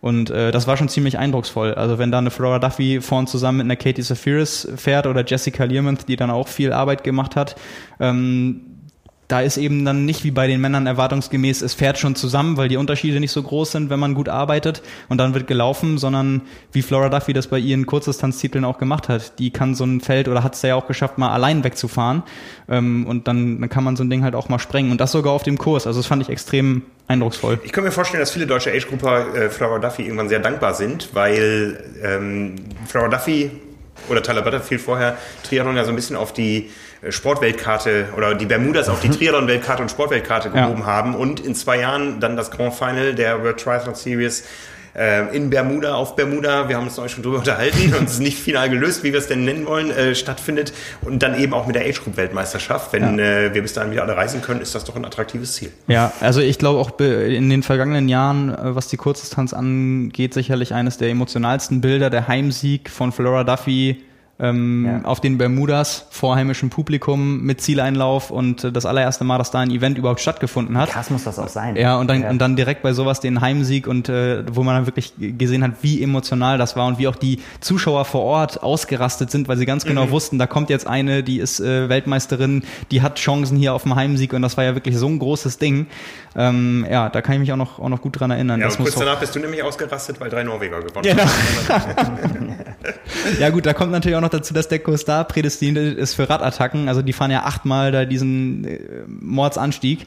Ähm, das hast du dann... Okay, jetzt ist die Hälfte der deutschen Age-Gruppe wieder raus. ich, mal abwarten, wie da die Kurse für alle sind. Aber äh, das ist natürlich eine Strecke, die gibt's... Äh, so kaum. Ja. Zumindest bei einem anderen regelmäßigen Rennen in der Kurzdistanzserie. Es hat so ein bisschen an, du warst ja vor Ort, an äh, Rio 2016 Olympia erinnert. Den einen Hügel, der da auch irgendwie ja, bei den sechs oder acht Runden ja, gefahren werden musste mit 13 Prozent oder so. Noch schlimmer war Athen damals. Ja, das, das weiß ich leider War vor deiner Zeit. ja, also Joshua Taylor Brown vor Flora Duffy und dann Laura Lindemann. Ähm, die, die, deutschen TV-Reporter sind eskaliert, Nils? Ähm, nee. Würde ich nicht sagen. Also keine, keine Ekstase. Ich glaube, ähm, nee, das war. Ich glaube, man, man hat ja, also jetzt darf ich nichts Falsches sagen, aber so, äh, schon auch ja ein bisschen damit geliebäugelt, dass sie auch da ja. vorne mit reinkommt. Ne? Also mhm. so ein bisschen die coolen, ja, also in, in der öffentlichen Meinung, meine ich. Ne? Also nicht jetzt, ja. weil man sagen kann, ja, das spricht jetzt äh, alles dafür und die anderen, äh, ne, wer soll sonst werden? Das ist es ja nicht. Aber man äh, hatte schon gesagt, und, und das, das, da hat ja auch, glaube ich, Laura Lindemann auch so eine Entwicklung durchgemacht, dass sie auch, glaube ich, in den letzten Jahren äh, immer selbstbewusster geworden ist und auch wusste und weiß, dass sie da auch vorne landen kann. Ja. Mhm. ja. ja. Und ja. ich, ich habe ja so ein bisschen auch das Gefühl gehabt, als sie jetzt da ihren Bahntest gemacht hat nach dem Höhentrainingslager und da neue persönliche Bestleistungen aufgestellt hat, klar mit Pacern und, und, und Läufern und alles, perfekte Bedingungen und Kühlung und so weiter. Aber ich finde, man konnte so ein bisschen spüren, dass sie bereit ist, sich, sich äh, eben auf sowas auch einzulassen. Mhm. Ja? Und eben dann auch dann nicht den Mut zu verlieren und zu sagen, ich muss jetzt da, weiß ich, so eine Aufholjagd starten, sondern zu sagen, ja, jetzt komm. Ja. Nach vorne. Also das war cool, auf jeden Fall. Würde ich auch voll genauso unterschreiben. Auf der anderen Seite habe ich bei dem Rennen auch gedacht, wie eng das mittlerweile von der Leistungsdichte bei den Frauen ist. Weil wenn du halt siehst, wer jetzt in dem Rennen auch allein dahinter gelandet ist, also mit Taylor Spivey und Katie Zafiris und dann eine Cassandra Beaugrand, die letztes Jahr hier in Hamburg unter 16 Minuten gelaufen ist, wenn, wenn die topfit ist, äh, Rachel Klammer oder Summer Rappaport, die aus der Spitzengruppe rausgefallen ist, danach aber immer noch die schnellste Laufzeit des Tages hingelegt hat, dann kann sowas, wenn sowas dann halt eben für dich am Tag mal schlecht läuft oder sich äh, dann so ein Wechselfehler nochmal doppelt recht, dann wirst du auch nur siebte oder achte in dem Genau, Rennen. deswegen meinte ich ja, also ist, keine, äh, nicht so verstehen, keine Garantie, so dass man damit gerechnet ja, hat, ja. sondern aber dass man es ihr zugetraut hat auf jeden Fall und sie sich auch. Ja. ja.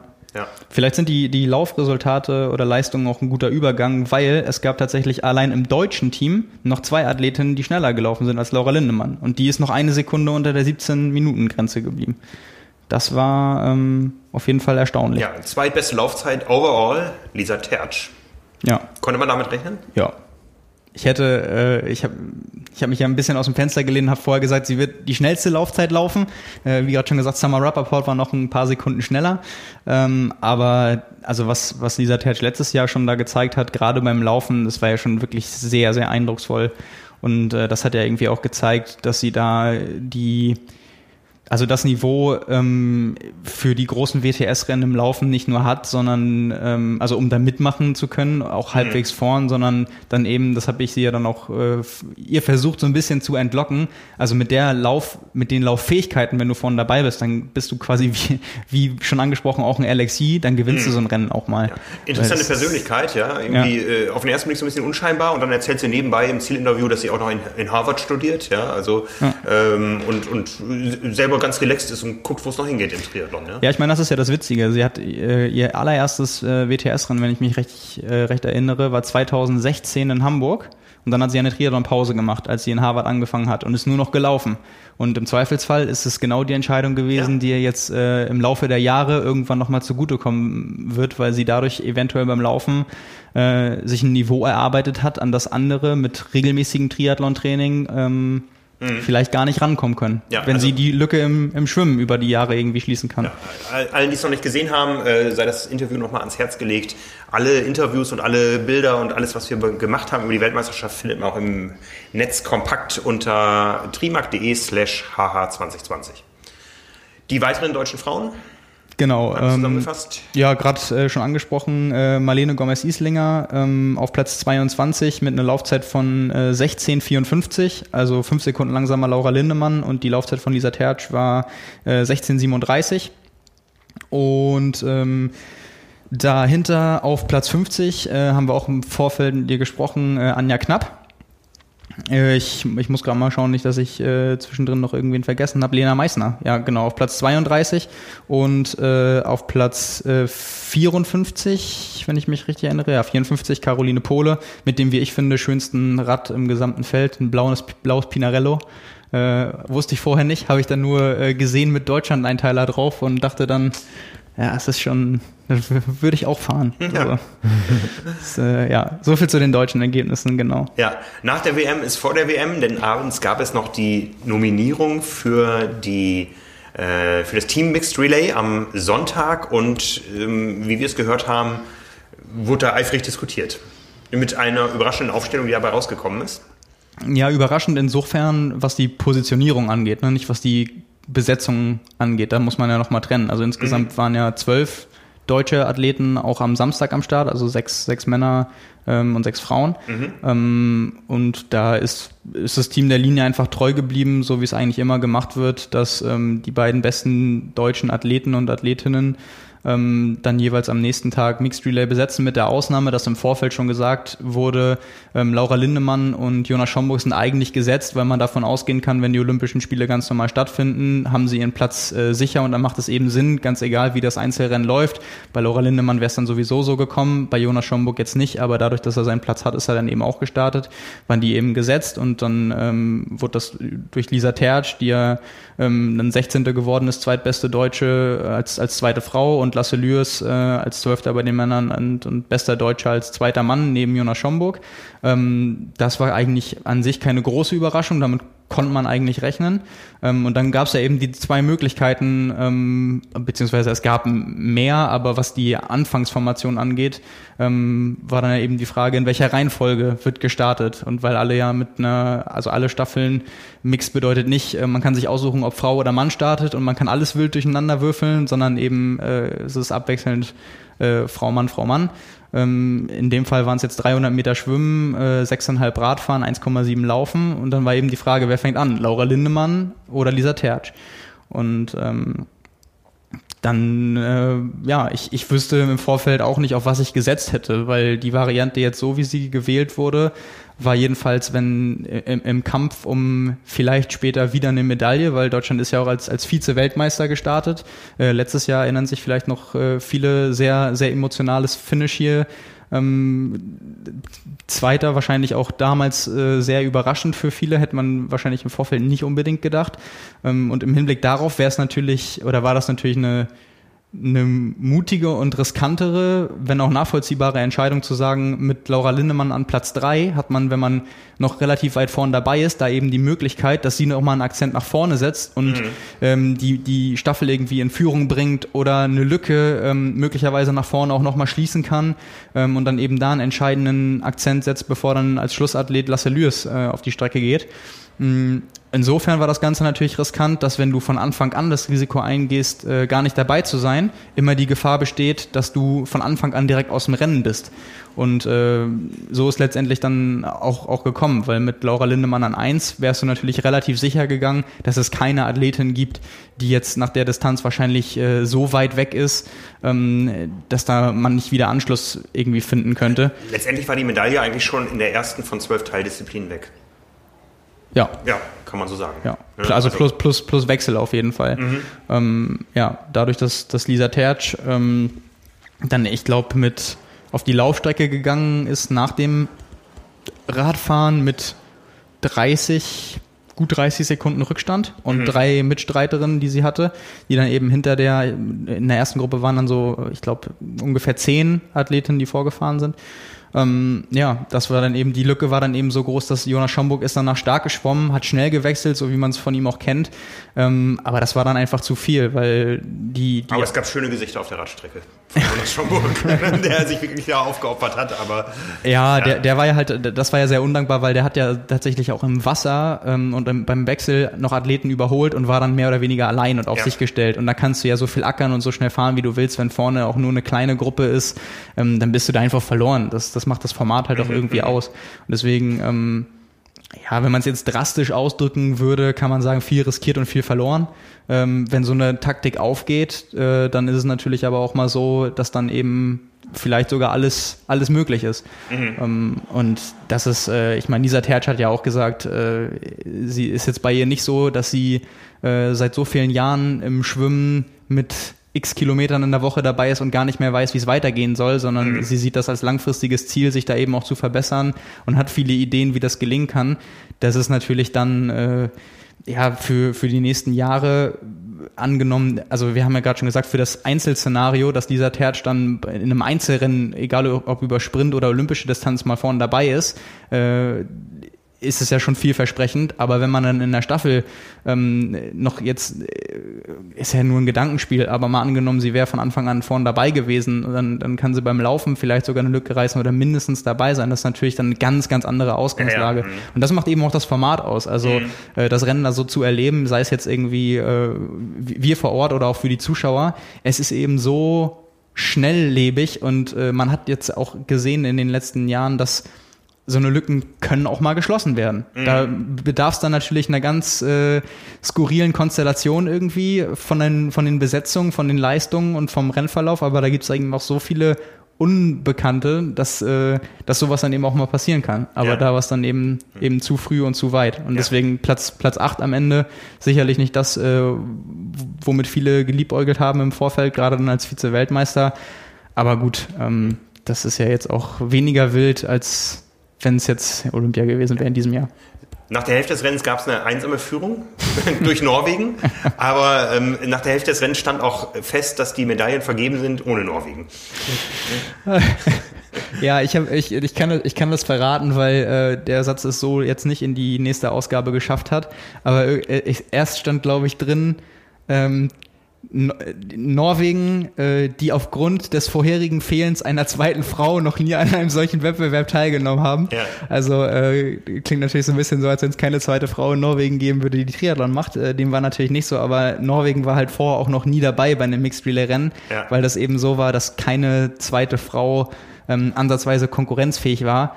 Und äh, ja, so, so weh das auch tut, das war eigentlich auch dieses Mal der Fall. Und ich weiß nicht, ob man, also da hat man jetzt in dem Fall Stine Dahle, die als zweite Frau für Norwegen gestartet ist, ins kalte Wasser geworfen und vielleicht auch keinen Gefallen damit getan, äh, dass Christian Blumfeld, wie, wie man ihn kennt, äh, sich da wirklich auf Deutsch gesagt mal wieder sehr in die Fresse gehauen hat und äh, ich glaube 10, 12, 13 Sekunden Vorsprung rausgeholt hat.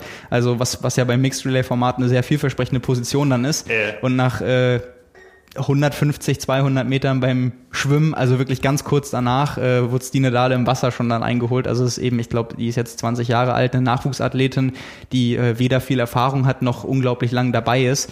Ähm, und natürlich da auch mit der Situation mit, und auch mit dem Druck, wenn du da als Führende losgeschickt wirst, ist sicherlich auch was Besonderes, aber vermutlich maßlos überfordert war. Ja, und, ja. Äh, also ich, das, ja. ich, ich habe nur gesehen, ähm, äh, Christian Blumenfeld läuft als, als Führender alleine ähm, zu, zu diesem Wechsel, zu der Übergabe. Und dann äh, war aber nach dem Schwimmen schon alles neu gemischt und das erste Mal, dass ich dann diese Norwegerin Stine Dahle auf der Radstrecke gesehen habe, das war nach ungefähr einem Kilometer. Da rollte sie, äh, war fast im Stehen, ja. ja ähm, hatte, hatte vielleicht noch 20 km/h und zog sich den Schuh an ja. ne, auf dem Rad. Also ähm, da fehlt es auch an, an Grundlagen und aber die Norweger waren dabei, aber die Post ging vorne ja, ab. Ja, die waren, die waren ja, das muss man ja wirklich auch sagen, die waren ja nicht nur dabei, obwohl Stine Dahle dann an dritter Position, ich glaube dann als, als Sechste oder so gewechselt hat. Ähm, ist ja Gustav Iden auch noch auf Platz 4 vorgelaufen. Mhm. Also mit der Konstellation und der Vorgeschichte, dass es äh, bis vor einem halben Jahr noch gar nicht denkbar war, dass die überhaupt an so einem Wettbewerb mal teilnehmen. Äh, Platz 4 war schon sehr, sehr gut. Man muss, äh, also es ist halt insofern ein, ein schmaler Grad, dass man sagen kann, wenn sie eine wenn es entweder Stine da noch ein bisschen besser wird oder sie eine andere äh, zweite Frau neben Lotte Miller finden, die besser ist, dann mhm. geht's Richtung Medaille oder sogar Sieg. Auf der anderen Seite kann man natürlich sagen, wenn sich eine von den beiden verletzt, dann haben sie eben auch nicht die Möglichkeit, das zu ersetzen ja. und dann gibt's gar keine Möglichkeit davon mitzumischen. Ähm, also das ist äh, schmaler Grad zwischen alles oder nichts. Ja. Ähm, aber das war für, für das Debüt, die waren auch im, im Endeffekt ziemlich happy damit, schon, schon ziemlich gut. Ja, in dem Moment drei führende Mannschaften, die großen Favoriten Frankreich, England und die USA. Äh, so blieb es dann auch über eine Weile und dann hat am Ende der letzte Lauf entschieden. Und nee, das ist, ist das Schwimmen quasi schon. Also das, okay, das, ja. das, äh, die, die Mini-Lücke, die beim Schwimmen da war, wurde ja beim Radfahren größer und eben so groß, dass da dann auch äh, nichts mehr zu machen war. Ich erinnere mich jetzt an die Bilder, genau. Ja, wo, wo, wo Ähnliches Gesicht wie Jonas Schomburg, aber da ging es um Gold. Äh, ja, genau. Also ähm, ja, also dahinter, ich meine, alle drei Athleten äh, sind ja her herausragende Läufer. Wir haben ja auch über den Bahnlauf berichtet, den äh, Dorian äh, Connings äh, gewonnen hat in 13,54 oder so. Also unter 14 Minuten noch auf der Bahn gelaufen. Ja. Ähm, für Großbritannien Alex Yee und für, für die USA Morgan Pearson, die eben auch noch mal eine Ecke schneller mhm. rennen, aber das, das reicht dann ja auf 1,7 Kilometern nicht mit äh, 15 Sekunden Rückstand oder so, dass du das äh, zuläufst. Mhm. Und in der Konstellation ist es dann auch geblieben, wie sie vom Rad gestiegen sind. Also ordentliche Lücke von, von Frankreich äh, zu, zu den USA und dahinter nochmal genauso groß zu Großbritannien und letztendlich ist dann auch so geblieben. Und man muss sagen, Frankreich und Großbritannien ohne die Einzelweltmeister des Vortages am Start. Ja, also, stimmt. Ja, ja. Ja. Ja, das war dann die Weltmeisterschaft. Ich habe gehört, es gab noch einen äh, lautschreienden Abgang eines Bundestrainers, der sich dann jetzt in, die, in den Ruhestand verabschiedet. Ähm, und äh, jetzt quasi ein, ein Vakuum da lässt. Die Stelle wird nicht neu besetzt. Fares Al-Sultan hatte quasi seinen, seinen letzten Einsatz an dem Wochenende. Nicht unumstritten, wie ich auch gehört habe. Es haben sich viele gewundert, warum er denn da noch im Einsatz ist. Aber der hat aber alles gegeben. Ja. Also immer als ich ihn gesehen habe an den Strecken, hat er die Absolut. Athleten richtig nochmal richtig Dampf gemacht und Abstände reingerufen und ja, auch ja. über, äh, also quasi, ich weiß nicht, was das genau da ist, was sie benutzen, so Walkie-Talkie-mäßig. Ja, absurde ähm, Situation. Da standen dann eben Mannschaftsbetreuer auch außerhalb des abgezäunten Bereichs auf irgendwelchen erhöhten Positionen und riefen darüber und ich habe gerufen, na hallo du und dann, ja, pst, ich bin hier halblegal. ja, genau, aber da wurde, äh, da wurde wirklich nochmal alles, äh, alles ausgereizt und äh, das hatte dann auch in der, in der Betreuung irgendwie und an der Strecke war auf jeden Fall voll da dabei und hat äh, in beide Richtungen unterstützt. Also sowohl was die Athleten auf der Strecke anging, als auch die Kommunikation irgendwie mit, ja. mit anderen, wie es gerade aussieht und so. Ähm, ja, da war schon war schon Dampf drin. Ja, also, die Weltmeisterschaft ist Geschichte. Sie hat stattgefunden. Ich finde es gut, dass sie stattgefunden hat. Es hat alles gut funktioniert. Du hast hinterher noch gesagt, ja, ich glaube, wenn jetzt was passiert, dann passiert es irgendwie äh, bei weiteren Reisen im Flugzeug und sonst sowas. Aber das Event als solches war safe und ja, es haben alle ja, wirklich ja. peinlich genau darauf geachtet. Ich glaube, es war das wichtigste Anliegen der ITU, äh, mit allen Maßnahmen auch eben dafür zu sorgen, dass da nicht irgendwas aufkeimt und am Ende alle auf den Triathlon zeigen. Genau. Oder auf die Stadt Hamburg, die Sportstadt Hamburg und so. Und von daher ja. ja. Eine, eine ähm, Randnotiz habe ich noch, äh, was zum Schmunzeln. Ähm, ich habe von der, dem Rennen an sich, was äh, in der Sportschau lief oder im, im Livestream, nichts mitbekommen. Also ich weiß nicht, wie Andi Rehlert sich als Experte gemacht hat. Vermutlich sehr gut. Ähm, aber ich hab, wir haben ihn dann auch getroffen und äh, da ging mir richtig das Herz auf, weil man da gesehen hat, mit wie viel Herzblut Andi Rehlert noch immer als Sportler einmal generell nat natürlich im Triathlon, aber auch in der Kurzdistanz dabei ist. Also einmal nicht, nicht nur, dass er zu jedem Athleten da hingegangen ist und auch gesprochen hat und nachgefragt hat, sondern dann waren da die, bei der Siegerehrung waren da die Nationalhymnen und dann hat er sich nochmal Richtung Flaggen gedreht, hat sich nochmal ein Stück weiter aufrecht gemacht, die Arme nach hinten genommen und hat da richtig, hat er nach hochgeguckt, die Flanken geguckt und da dachte ich so, ich war richtig, ich war in dem Moment echt richtig gerührt und dachte so, äh, da musste ich mich dran erinnern an das Interview, was ich mal mit ihm geführt habe, hab, wo er gesagt hat, die Olympischen Spiele werden für ihn auch immer besonderer bleiben als alle Platzierungen auf Hawaii und so. Und da hat man richtig gesehen, die müssen in dem Moment wahrscheinlich eigene Bilder von Kurzdistanzrennen von Olympia mhm. durch den Kopf schießen. Das war so richtig, der, der stand so ein paar Meter eben vor mir und da hat man echt gesehen, dem, ja, also mit, mit wie viel Leidenschaft er dabei ist und was dem das irgendwie gerade, wie ernst er das nimmt und was ja. dem das auch so bedeutet. Das war echt cool anzusehen. Also ähm, sowas erlebt man dann auch nur, wenn man daneben steht. Ja, sechster Platz Athen 2004, ja. lang ist her. Ja. Ja, das war die WM in Hamburg. Nils, bevor wir zu dir kommen, machen wir kurz einen Break, denn wir haben auch für diese Ausgabe einen Präsenter. Dieser Podcast wird euch wieder präsentiert von Artgerecht. Das ist ein junges Unternehmen aus Frankfurt am Main. Bei Artgerecht dreht sich alles um das Thema Gesundheit und Ernährung. Dafür gibt es ein einzigartiges Produktsortiment mit ganz vielen hochwertigen Nahrungsergänzungsmitteln. Äh, ja, das ist letztendlich so vielfältig wie die Natur selbst. Artgerecht hat ein paar Profis am Start, arbeitet unter anderem äh, seit zwei Jahren mit Florian Anger zusammen und mit Andreas Dreiz. Und es gibt zwei Produkte, die wir hier kurz erwähnen. Das ist einmal das Produkt Amin. Das sind Aminosäuren aus Gemüse fermentiert für eine schnellere Regeneration nach dem Sport. Und das Produkt Energy, das ist Ribose, also ein Zucker für noch mehr Energie während des Sports. Diese beiden Produkte, die könnt ihr bei Artgerecht zu einem Preisvorteil von 10% kaufen. Und zwar müsst ihr im Warenkorb oder bei der Bestellung den Code TRIMAC10 eingeben. Alles groß geschrieben, ohne Bindestrich TRIMAC10, also TRIMAC 1.0. Und äh, dann wird euch dieser Preisvorteil angerechnet für diese beiden Produkte Amin und Energy. Ihr könnt natürlich während der Bestellung noch weitere Dinge bestellen, aber der Code gilt jetzt äh, exklusiv für diese beiden Produkte. Das sind so Sticks mit Pulver drin, das heißt, die könnt ihr auch auf Reisen mitnehmen ins Trainingslager, wenn es denn demnächst wieder irgendwo in die Sonne geht im nächsten Frühjahr. Wir hoffen alle drauf. Ähm, oder irgendwo zu Wettkampfgeschichten äh, oder wenn ihr ein Familienwochenende habt, ihr müsst nicht irgendwo Flüssigkeiten mit transportieren, sondern nehmt das in Stickform mit. Ja, Nils, ich habe ich hab noch, äh, Entschuldigung, aber ich habe noch eine, ich habe eine bessere Überleitung eigentlich, bevor wir zu Nils kommen. Geht auch ganz schnell. Ja. Weil, ich habe Zeit, das, will, das werden wir noch sehen nachher. das hast du schon vor ein paar Tagen bewiesen. Ja. Ich bin ja neu, Nils, ich bin total entspannt. nee, weil wir jetzt äh, einfach eine personelle gelungene Überleitung wäre jetzt darauf hinzuweisen, dass wir davon ausgegangen sind, Alistair Brownlee ist da, er ist nicht da, er soll woanders starten. Er hat letztendlich beides gemacht. Er hat einen Doppelstart hingelegt, aber eben nicht am Sonntag beim Mixed Relay, sondern ist am äh, Samstag schnell nach Hause äh, und ist dann am Sonntag beim Extremrennen von einer Veranstaltung angetreten, von der ich jetzt weiß, dass sie bei Nils nach der Hölle vom Kuh am Wochenende fürs nächste Jahr ganz oben steht. Oh, da muss es dreckig sein. Da muss es dreckig, hügelig. Ja. Zuschauerarm und naturgewaltig sein. Schlimmes Wetter, äh, wunderschöne Bilder, äh, nass und Schlamm und äh, ich weiß nicht wie viele hundert Höhenmeter auf den abschließenden zwölf Kilometer. Also äh, olympische Distanz, Helvellyn Triathlon ähm, in Großbritannien. Den hat Alistair Brownlee dann tatsächlich noch gewonnen, nachdem er am Samstag in Hamburg dann doch äh, sehr ordentlich durchgezogen hat. ähm, ja, also verrückter Typ. Äh, hängt bestimmt auch damit zusammen, dass es äh, ein ausgeschriebenes PTO ähm, Preisgeld gab und er ja auch im, im Board äh, mit dabei ist. Also ich weiß nicht inwiefern verpflichtend oder er auch einfach unbedingt äh, da sein wollte und die Chance nutzen ähm, wollte, aber da äh, war ich sehr irritiert, weil wir, ich erinnere mich an das Gespräch, was wir vorher geführt haben ähm, und, und meinten ja irgendwie, äh, als ich gesagt habe, ach so, äh, ja, wenn der hier ist, dann ist der andere Triathlon bestimmt nächste Woche. Und dann habe ich nur am Sonntag gesehen, äh, als wir auf beim Mixed Relay waren, irgendwann die Ergebnisse.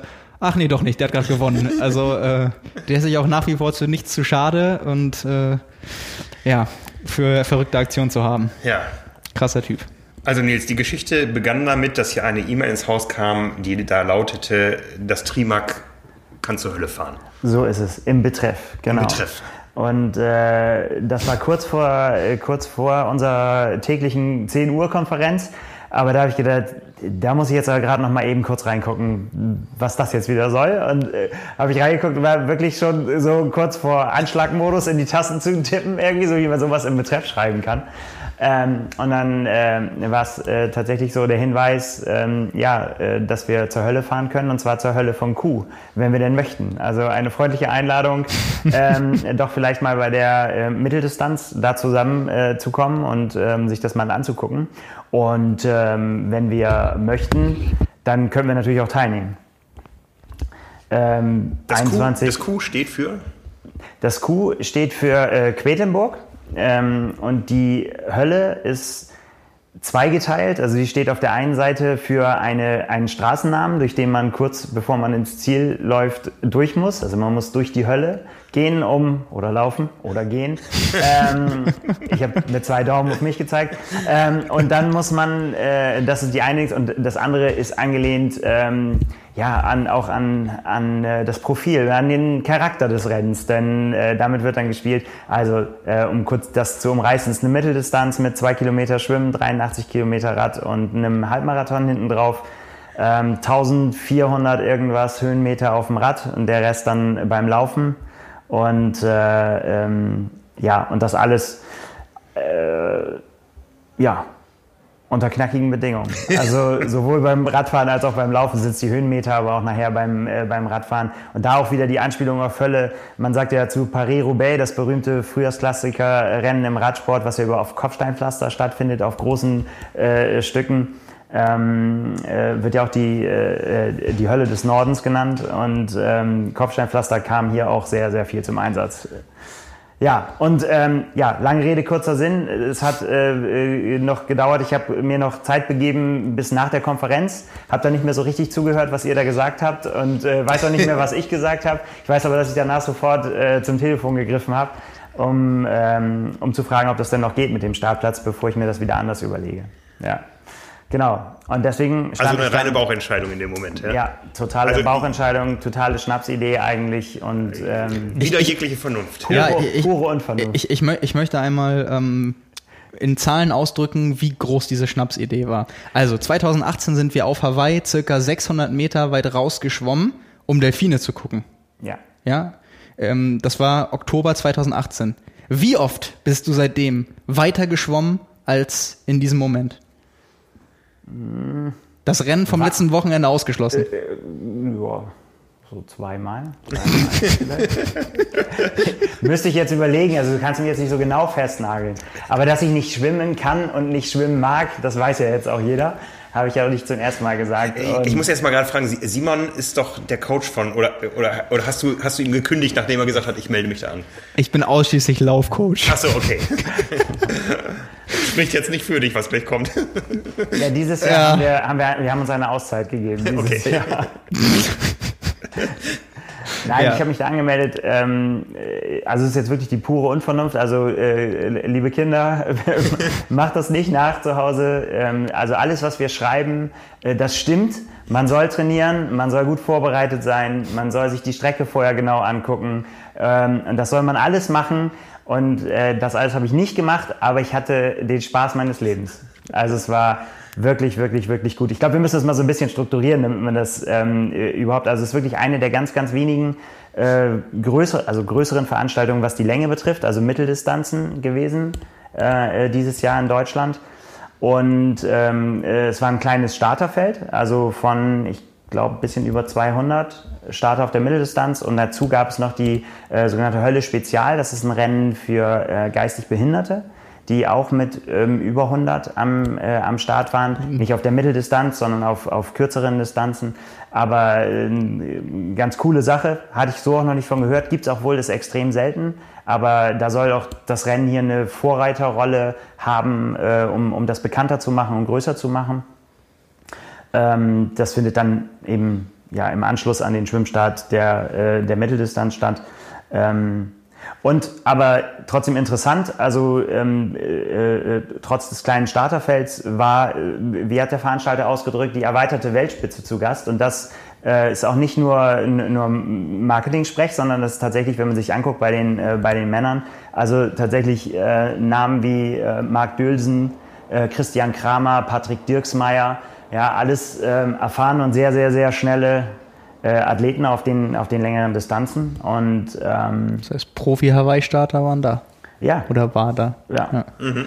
Und äh, ja, so sind wir da hingefahren und ähm, ja, haben einen sehr, sehr geilen Triathlon-Tag erlebt, über den ich auch noch äh, eine Geschichte schreiben werde dann, ähm, äh, wenn, ich, wenn ich wieder in der Lage dazu bin, wenn ich mich geäußert habe.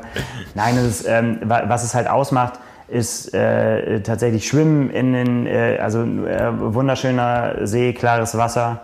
Ähm, da hat man dann auch gesehen, so ein bisschen äh, die Krux der Jahreszeit. Es waren dann ähm, morgens, Schwimmstart war um 6.40 Uhr, glaube ich. Ähm, 9 Grad, glaube ich, auf dem, auf, dem, auf dem Thermometer. Und äh, wenn man da mit nackten Füßen dann so durchs Gras gepatscht ist, hat man wirklich äh, kalte Füße gehabt und sich darauf gefreut, dann in den 19 Grad warmen äh, See dann springen zu können, äh, weil man dann wieder ein bisschen aufgetaut ist. So. Ja, also, also das ganze Setting ist der Harz? Genau. In äh, Sachsen-Anhalt? Genau. Hm? Und ähm, ja, und äh, der Harz kann man sich denken, deutsches Mittelgebirge und ähm, da geht's ordentlich zur Sache. Also Schwimmen klar, ähm, Standard. Und dann gibt es eine, eine, äh, wie gesagt, 83 Kilometer lange Radrunde, äh, die einen, äh, ja, man sagt dann immer so schön, die ersten 30 Kilometer sind flach. Das stimmt natürlich nie. Das ist immer, sind immer kleine Wellen drin, auch mal ein kleines Stück Kopfsteinpflaster, und, äh, aber im Grunde nichts Wildes. Und ähm, dann gibt es äh, äh, drei Anstiege. Also es gibt dann man, den, ein, ein, äh, die ersten ja, Berg kann man schon sagen, kann man, darf man so nennen. Als Norddeutscher muss man immer vorsichtig sein, was man als Berg bezeichnet und was nicht. Aber es sind schon auch die ersten äh, Höhenmeter drin. Ähm, zur Rosstrappe hoch nennt sich das, findet man auch bei äh, quäldich.de oder Portalen kann man halt auch äh, sich das angucken. Ähm, das ist allerdings die deutlich einfachere Anfahrt. Also äh, es ist ähm, sehr moderat zu fahren, der erste Berg kein Problem. Ähm, was sich da so ein bisschen in sich hat, ist dann die Abfahrt mit, ähm, mit zweistelligen Steigerungsprozenten oder Gefällen in dem äh, Ui. Fall, 14 mhm. Prozent, glaube ich, in der Spitze.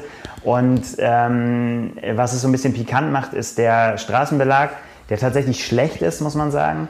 Ähm, da hat der Veranstalter auch im Vorfeld sehr großen Wert drauf gelegt, das wirklich immer wieder zu sagen, wir haben auch davon gesprochen, es ist eine gefährliche Abfahrt. Ähm, das liegt natürlich jetzt ein bisschen im Auge des Betrachters, ob das gefährlich ist äh, oder nicht. Und vor allen Dingen liegt es auch daran, wie man darauf fährt. Also wenn man sieht, ich fand es, ich habe es nicht als so schlimm empfunden, äh, wie ich gedacht habe im Vorfeld, weil, weil halt wirklich es hieß, es ist halt äh, gefährlich und ganz, ganz mieser Belag. Ja, der Belag war schlecht, aber man konnte da trotzdem schon noch ein bisschen Gas geben. Ja, also du kannst Rad fahren, zumindest rein technisch. Ja, ja, alles gut, alles gut. Ähm, und dann, äh, äh dann wird es so ein bisschen kurios. Dann hat man nämlich ähm, dann nach der Abfahrt ähm, kommt man nach Thale und von da aus ähm, gibt es den Anstieg nach Friedrichsbrunn. Und ähm, das ist dann ein äh, veritabler Berg, den man zweimal fahren muss. Das heißt, man fährt rauf, wendet oben, fährt wieder runter, wendet wieder, fährt Boah. wieder rauf, wendet wieder und fährt wieder runter. Also, da war es vielleicht ganz gut, dass ich mir das nicht so genau angeguckt habe, ähm, aber ja, auch starker, äh, starker Einstieg unten, also äh, extrem steil. Ähm, und dann oben raus wird es dann flacher, aber dafür zieht sich auch so ein bisschen. Ähm, aber dann wird man mit einer Abfahrt belohnt, äh, wo ich echt überlegen muss, ähm, ob ich sowas Geiles schon mal runtergefahren bin. Weil Ui. es ist tatsächlich breite Straße, perfekter Asphalt, die Kurven alle offen, also keine, keine, keine, keine Kurve, die irgendwie zumacht, wo man irgendwie denkt, ich habe richtig angebremst und dann kommt die Überraschung. Äh, also das gibt es alles nicht, sondern geschwungene Linien, man konnte es im Prinzip laufen lassen einfach. Und das haben auch ganz, ganz, ganz viele gemacht. Also es war, ähm, ich habe kein Tacho am Rad gehabt, ich habe keine Uhr, ich war völlig zeitlos unterwegs, deswegen ähm, äh, weiß ich nicht, wie schnell es war, aber also 70, 80 plus würde ich sagen, konnte man da locker erreichen. Mhm. Das haben auch viele gemacht, also wirklich mit äh, aufs, ähm, aufs Oberrohr legen und äh, Vollgas. Also treten brauchte man dann irgendwann nicht mehr, weil es einfach schnell genug war, wenn man es gerollt. Also es war eh dann am Durchtreten. Mhm, mh. Ein Vögelchen hat mir auch gezwitschert, dass du bergunter die Plätze zum Großteil wieder gut machen konntest, die du bergauf vielleicht verloren hast. Ja, weil ich meine, da war ja nicht mehr viel gut zu machen. Also um das vielleicht vorneweg zu sagen, also ich habe tatsächlich, mir war von Anfang an klar, wenn ich da an den Start gehe, dann habe ich eigentlich nur, äh, nur zwei Gegner. Das ist auf der einen Seite ich, von dem wusste ich, den habe ich im Sack. Den überrede ich immer, dass der da ins Ziel kommt. Das ist kein Problem. Ähm, und die Cut-Off-Zeiten tatsächlich, weil das war mir nicht klar. Ich weiß gar nicht, wann ich das letzte Mal wirklich in Bergen gefahren bin. Und ähm, da äh, auch, da ich wiege jetzt 10 Kilo mehr, als ich letztes Jahr zur gleichen Zeit äh, gewogen habe, Corona sei Dank und meine Faulheit sei Dank, was das Lauftraining angeht, sorry Simon. ähm, und das dann natürlich den Berg hochzuschleppen, ist natürlich echt brutal. Mhm. Ja. Aber ich habe es irgendwie geschafft Cut-Off erreicht mit, äh, mit, mit guter Laune beim Laufen und dann also die, die haben nicht gesagt, du, da kommt noch der vom Triathlon Magazin, lass mal noch einen Moment offen. Nee, das kam später. so. Nee, es war tatsächlich, aber ich wusste ja, nachdem ich dann ja runter im, in der Abfahrt konnte ich ja sehen, wer mir noch entgegenkommt und das war sehr sporadisch. Also da waren nicht mehr viele, die mir äh, vorher entgegenkamen. Bisschen äh, richtig, richtig fies war es eigentlich in der, in der, in den Wettkampfunterlagen stand, ähm, bevor man in diesen Anstieg reinfährt, wurde man, kam man quasi über eine sehr schmale Straße, durch, durch so einen Park kam man durch den äh, Anstieg. Und da stand es, äh, die schnellsten und sehr, sehr langsame Fahrer könnte sein, dass sie sich da begegnen. Da müsste man aufpassen. Also ich habe es aber geschafft. Ich bin gerade so aus diesem Park rausgerollt, als mir äh, Herr Dirksmeier und Konsorten entgegengeschossen kamen. Also ich verbuche das auch. Das habe ich geschafft. Ich bin kein sehr, sehr langsamer Fahrer. Das war dann auch okay. Aber man muss ja auch zur Einordnung sagen, du bist das Ganze ja auch äh, dementsprechend angegangen. Also dementsprechend auch deines Trainingszustandes. Du hast jetzt nicht gesagt, du machst das so schnell wie möglich, sondern du bist ja auf dem Rad bei der Verpflegung, die man sich ja selbst holen musste. Hast du dann ja auch ein Päuschen mal gemacht. Ja, aber das habe ich ja auch gebraucht. Vernünftig. Ja, deswegen meine ich, ich meine ja nur, das ist also jetzt das nicht. Das ist das Gleiche. Ich habe es ich hab's gemütlich angehen lassen, aber es war auch gleichzeitig so schnell, wie es irgendwie ging. Also so ehrlich bin ich. Also ehrlich? ich hätte auch nicht schneller gekonnt. Ja, also die, ja, ich hätte natürlich hätte ich da ein, zwei, drei, vier Minuten rausfahren können, aber es war schon, ja. war schon hart. Also da den, den, äh, den Berg da hoch war gut. Ich dachte jetzt eher, weil äh, du und, und Marvin, der ja auch mit dabei war und Fotos gemacht hat, haben mir erzählt haben, dass äh, du zwischendurch bei der Verpflegung dann halt eben also wenn du das All-Out machen würdest auf jede Platzierung, ja. würdest du ja, ne, dann kann sich ja jeder vorstellen, wie schnell das abläuft und wie das aussehen würde da wird man vermutlich nicht ausklicken, stehen bleiben, trinken, ja, auffüllen und dann, sondern. Du musst aber wissen, die hatten da, das waren zwei Überraschungen. Erstens, es gab Riegel, obwohl sie nicht angekündigt waren. Da habe ich dann den einen oder anderen gegessen, von, weil ich mein süßes Zeug nicht nur trinken wollte die ganze Zeit.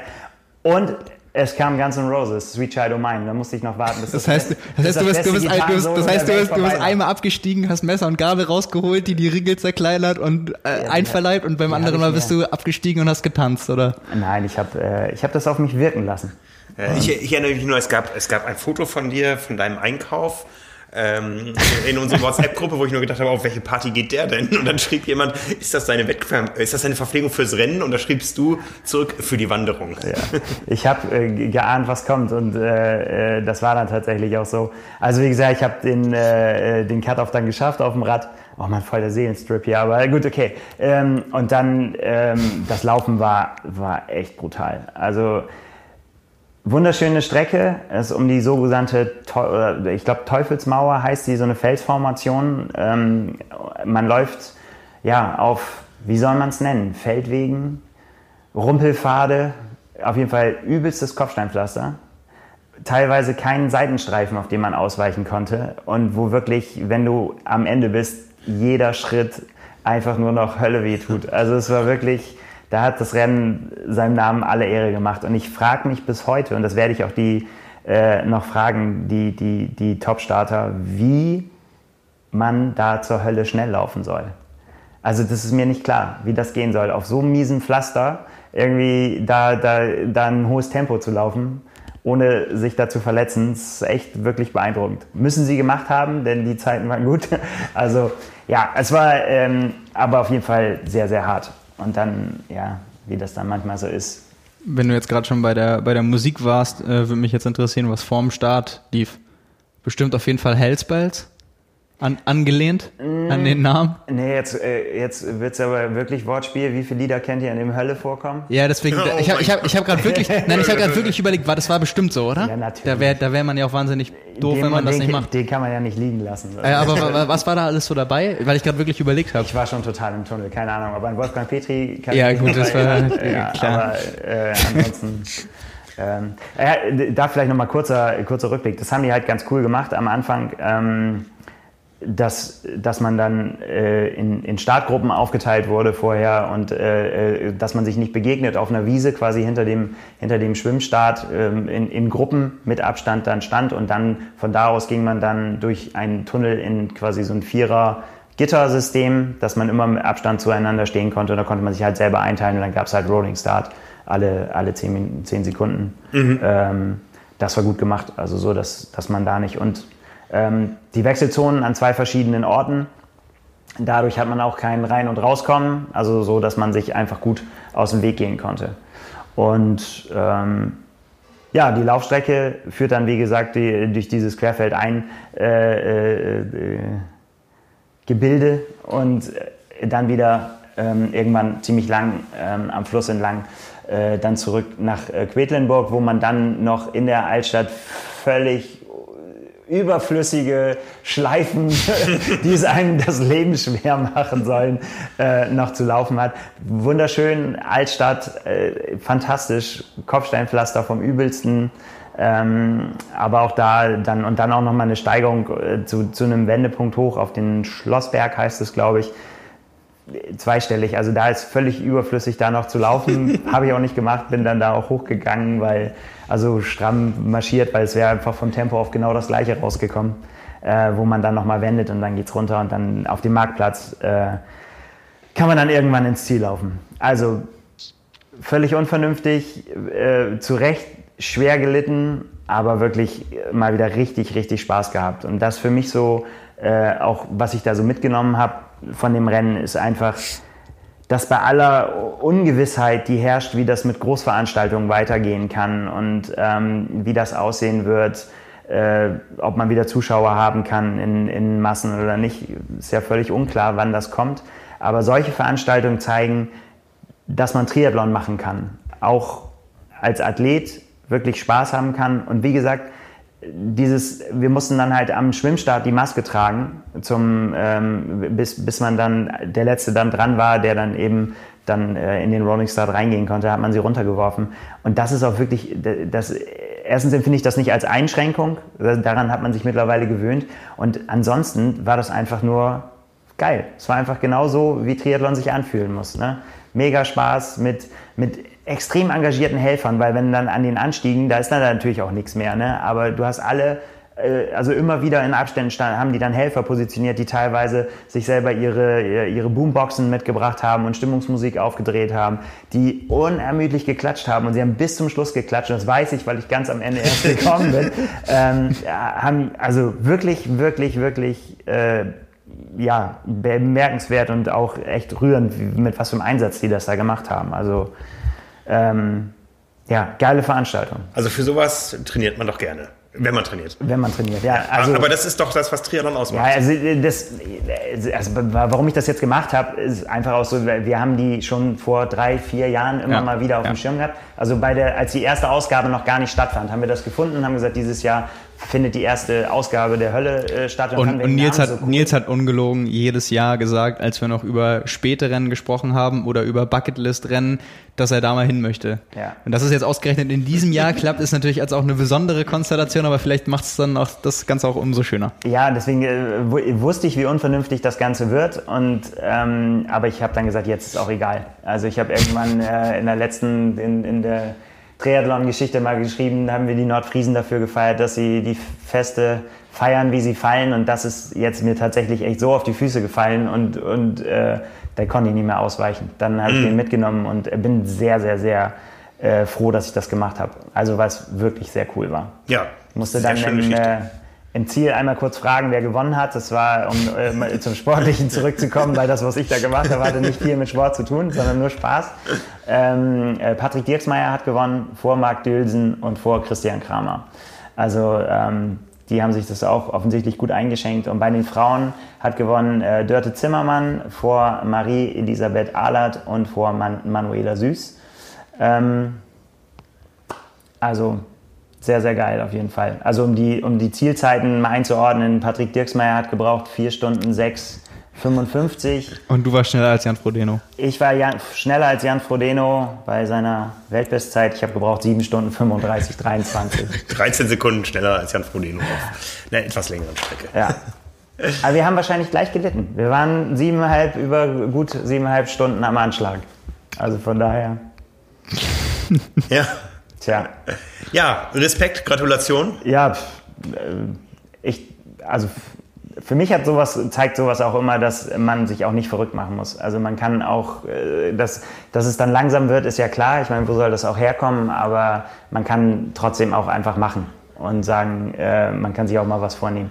Und ich glaube, dass alle, die jetzt hier zuhören, fitter sind und sagen, das nur von sich vielleicht auch nicht sagen würden. Ja, die sagen halt immer so, ah, habe ich das, mm, aber man darf sich auch nicht so verrückt machen. Letztendlich äh, Meinst du, der eine, da, der eine da aus der Gewissliste hört nicht zu? Der, der, ja. Hä? Was meinst du? Das war fies. Das war fies. Äh, Auflösung, Auflösung in der übernächsten Ausgabe. Genau. Ja. Ja, war auf jeden Fall richtig geil. Also kann ich nur Werbung für machen, soll auch nächstes Jahr stattfinden und ähm, ja, mal gucken, wie, wie groß das wird. Also ich habe keine Ahnung, ich glaube, sie können das auch nicht so richtig groß werden lassen. Ähm, aber so von den Bedingungen äh, einfach, einfach geiles Rennen. Mit Zelten direkt an der Wechselzone.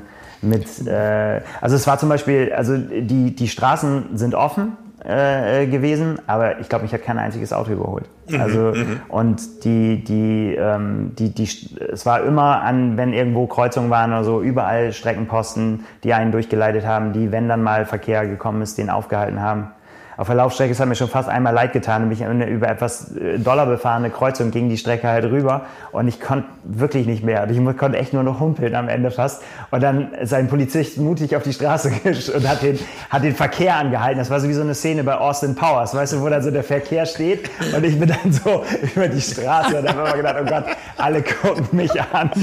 Was macht er da? Ja. Aber ich bin äh, dann drüber gekommen und dann durfte ich auch wieder weiterfahren. So, jetzt genug gelacht. Ja, ich, ich habe mal eine Frage. so. äh, war, das, war das, weil du meinst, äh, nicht zu groß werden und so, war das Teilnehmerlimit für dieses Jahr, weil auch irgendwie reduziert werden musste oder so ausgeschöpft? Oder wäre da noch was gegangen? Nee, ich glaube, also es war voll. Ja. Ähm, aber unter normalen Bedingungen wäre wahrscheinlich noch was gegangen, nur weil es jetzt limitiert werden das musste. Das kann ich ehrlich gesagt noch nicht beantworten. Also okay. Das weiß ich nicht. Aber ja.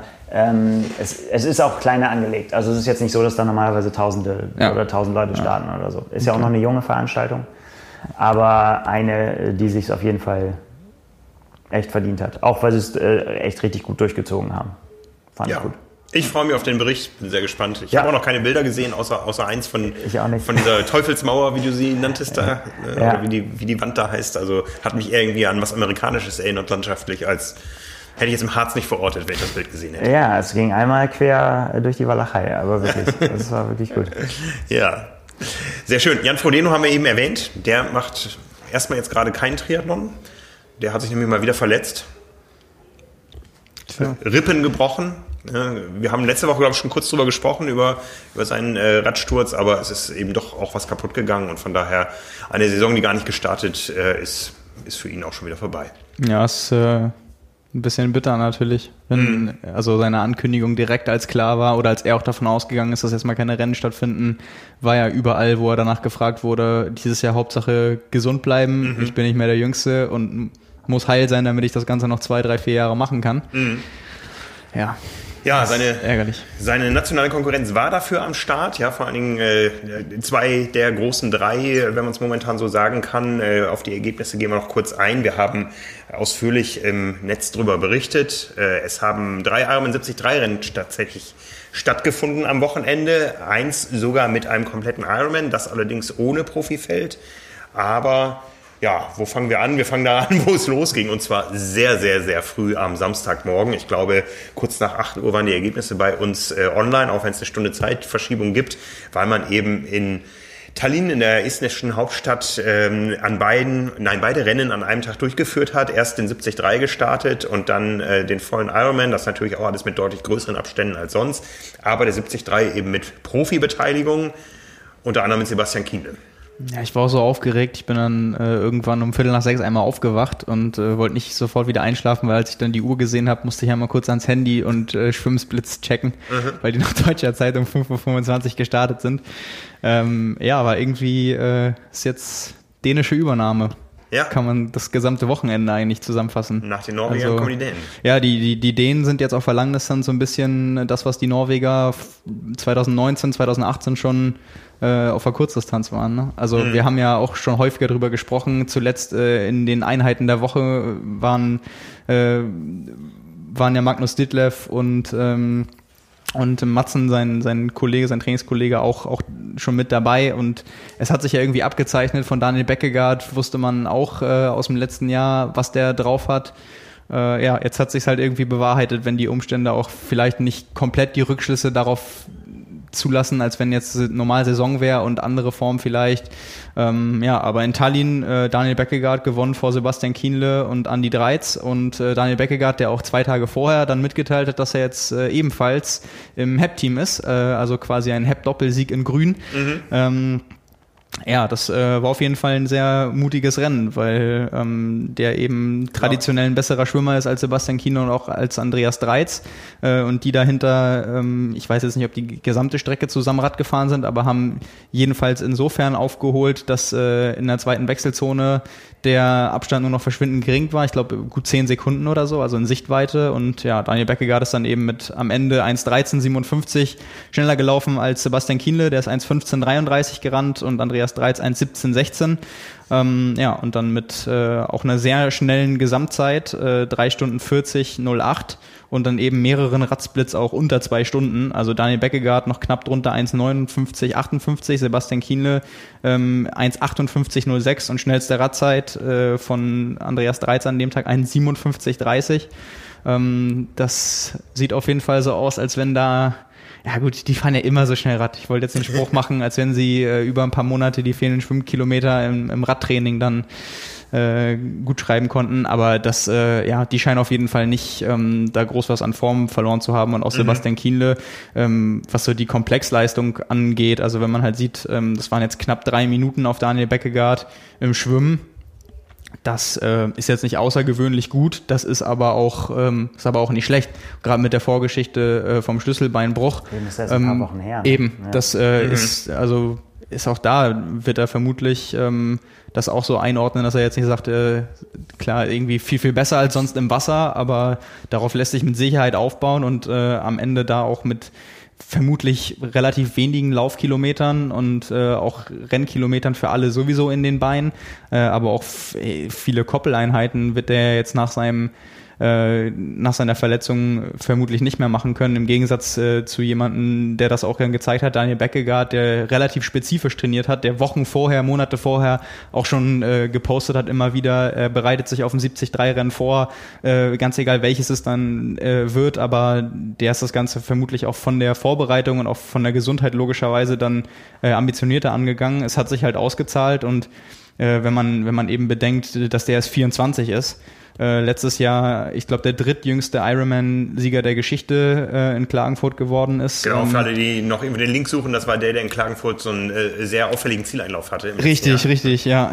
Und ähm, ja, hat jetzt auch dann bewiesen, dass der einfach als Athlet extrem ausgeglichen ist. Also am Ende schnell gelaufen, auf dem Rad musste er vorne allein fahren, hat eine schnelle Zeit hingelegt, schwimmen kann er sowieso. Ähm, das äh, ist auch gerade in dem Feld, wir können ja gleich nochmal, also um es komplett zu machen, äh, Henrik Henrik äh, Gösch aus Finnland, den kannte ich mit Namen jetzt nicht, der ist Vierter geworden vor Nils Frommholt, auf Platz 6 Alexander Schilling, aus deutscher Sicht noch Siebter Frederik Hennis und äh, Marc Unger auf 9. Mhm. Ähm, also da waren auch insgesamt wirklich starke Leute am Start. Also auch dann zum Beispiel ähm, Nils Frommholt, der knapp über zwei Stunden Rad gefahren ist. Ähm, da, um da mal so einen Vergleichswert zu schaffen, das sind ja alles Athleten, die auch sonst auf der Langdistanz und auch auf der 70-3-Distanz ähm, in, der, in der Weltspitze vorn dabei sind und da dann auch direkt jetzt wieder so mitzumischen, das ist von jemandem wie Daniel Beckegaard auf jeden Fall ähm, nochmal ein Fingerzeig in die Richtung, dass er da anknüpfen konnte und dass er offensichtlich auch die, die Wettkampfpause ihm jetzt nicht äh, irgendwie so schlecht getan hat, auch wenn er zwischen, zwischendurch ähm, mal ein paar Laufprobleme hatte. Mhm. Aber es war schon, war schon richtig stark. Mhm, mhm. Also, ja, Frauenfeld war klein. Frauenfeld war klein, ja. Ähm, Katrina äh, Matthews hat gewonnen aus Großbritannien, ähm, relativ deutlich, fünf Minuten Vorsprung vor Maya Stage Nielsen. Und Kaidi Kivoya, die ich vorher auch nicht kannte, aus Estland, also Heimrennen für sie. Aus deutscher Sicht äh, Katharina Grohmann auf Platz 5 und Marin Hufe auf Platz 8, äh, wo man auch den Hut ziehen kann ähm, davor, dass sie das Rennen gefinisht hat, weil sie danach auch berichtet hat, äh, muskuläre, mit muskulären Problemen beim äh, Halbmarathon zu kämpfen, den eben dann in äh, zwei Stunden, acht Minuten, 49 Sekunden gefinisht, einfach um den der aktuellen Situation und ein Rennen machen zu dürfen, den Respekt zu zollen, dann auch ins Ziel zu kommen. Mhm. Äh, du hast, Nils, du, du nickst auch, hast auch ja. vor ein paar Minuten selbst über den Spirit gesprochen, so, und das ist halt eben, ist genau das, ne? Ja. Das siehst du bei, bei Profis eigentlich noch viel seltener, weil der natürlich der Kontext da nochmal ein ganz anderer ist. Da haben wir schon so oft drüber gesprochen, ja. ob das dann sinnvoll ist oder nicht.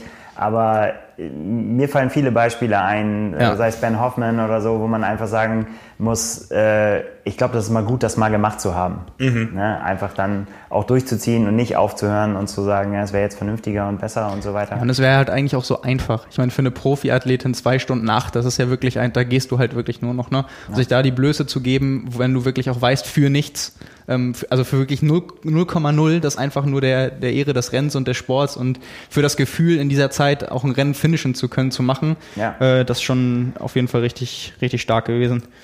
Ähm, ja, so viel, so viel zu dem äh, Rennen. Wer noch in welcher Form vielleicht irgendwann in der Zukunft oder dieses Jahr was zeigen kann von den Athleten, ja, weiß man noch nicht so richtig. Ähm, womit wollen wir weitermachen? Ja, Gdynia, einen Tag später. Genau, bleiben wir, bleiben wir dann bei, bei der dänischen Übernahme. Ja, Magnus Ditlev, also es war eigentlich nur eine Zeitfrage. Der hat jetzt mal eine richtige Granate losgelassen und hat auf dem Rad äh, so ein derartiges Feuerwerk abgebrannt, dass man echt sagen muss, äh, bei den Trainingsdaten der vergangenen Monate wäre es auch echt eine Überraschung gewesen, wenn sich das nicht irgendwann mal äh, messbar im Rennen auszahlt. Äh, weil wenn, wenn man da sieht, im Gegensatz zu dem Rennen in Tallinn ist er zwar auch unter zwei Stunden gefahren und man konnte auch an den Aufzeichnungen sehen, dass die Strecke wirklich so lang, also wirklich an die 90 Kilometer äh, lang war, war es da nicht so, dass es eben noch einige andere gab, die dann auch unter zwei Stunden geblieben sind, wie, wie in Tallinn, wo das relativ eng noch beisammen lag, sondern Magnus Ditlev ist eine Stunde 57, 38 gefahren und hat damit, um mal ein Verhältnis zu schaffen, Boris Stein, der auf Hawaii letztes Jahr den inoffiziell schnellsten Radsplit hatte, 2017 oder 18 den schnellsten Radsplit. Ähm, letztes Jahr inoffiziell, weil er halt nicht gefinisht hat. Genau, ja. Schnellster Radfahrer war. Ja. ja. Und dem hat er fünf Minuten abgenommen. Also Borustein ist 2.02 gefahren. Mhm. Und äh, wenn man das Ganze jetzt von der Gesamtwertung betrachtet, äh, Thomas Davis, der am Ende Zweiter geworden ist hinter Magnus Ditlev, der ist 2.440 gefahren. Also sieben Minuten langsamer. Mhm. Und äh, das ist äh, einfach gigantisch. Äh, ich habe gesehen, um so ein paar Insights zu liefern, äh, Magnus Ditlev hat irgendwann mal geschrieben, da hatte ich das aufgeschnappt in irgendeiner Instagram-Story oder so, dass er in den letzten, in den zwei Jahren zuvor jeden Tag Rad gefahren ist. Und dass sich das mhm. halt ausgezahlt hat. Also ähm, das ja, kommt nicht von ungefähr. Und das ist dann auch, kann man jetzt natürlich darüber diskutieren, ob das der effektivste Weg ist, komplett da ohne Pausen zu arbeiten. Der wird ja auch vermutlich zwischendurch locker und so weiter gefahren sein. Der hat ja auch einen Coach.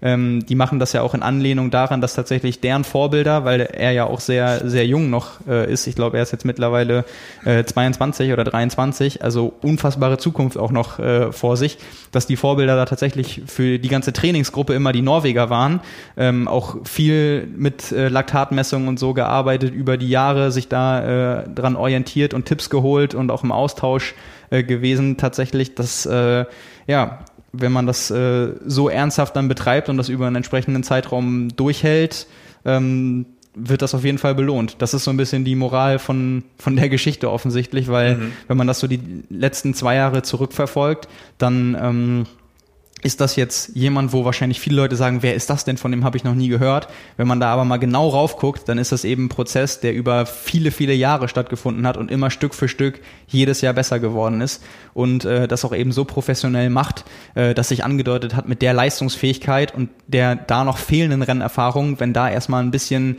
äh, noch was dazukommt und mit der Unterstützung und äh, den Ambitionen, so wie er das angeht, dann wird das auch belohnt.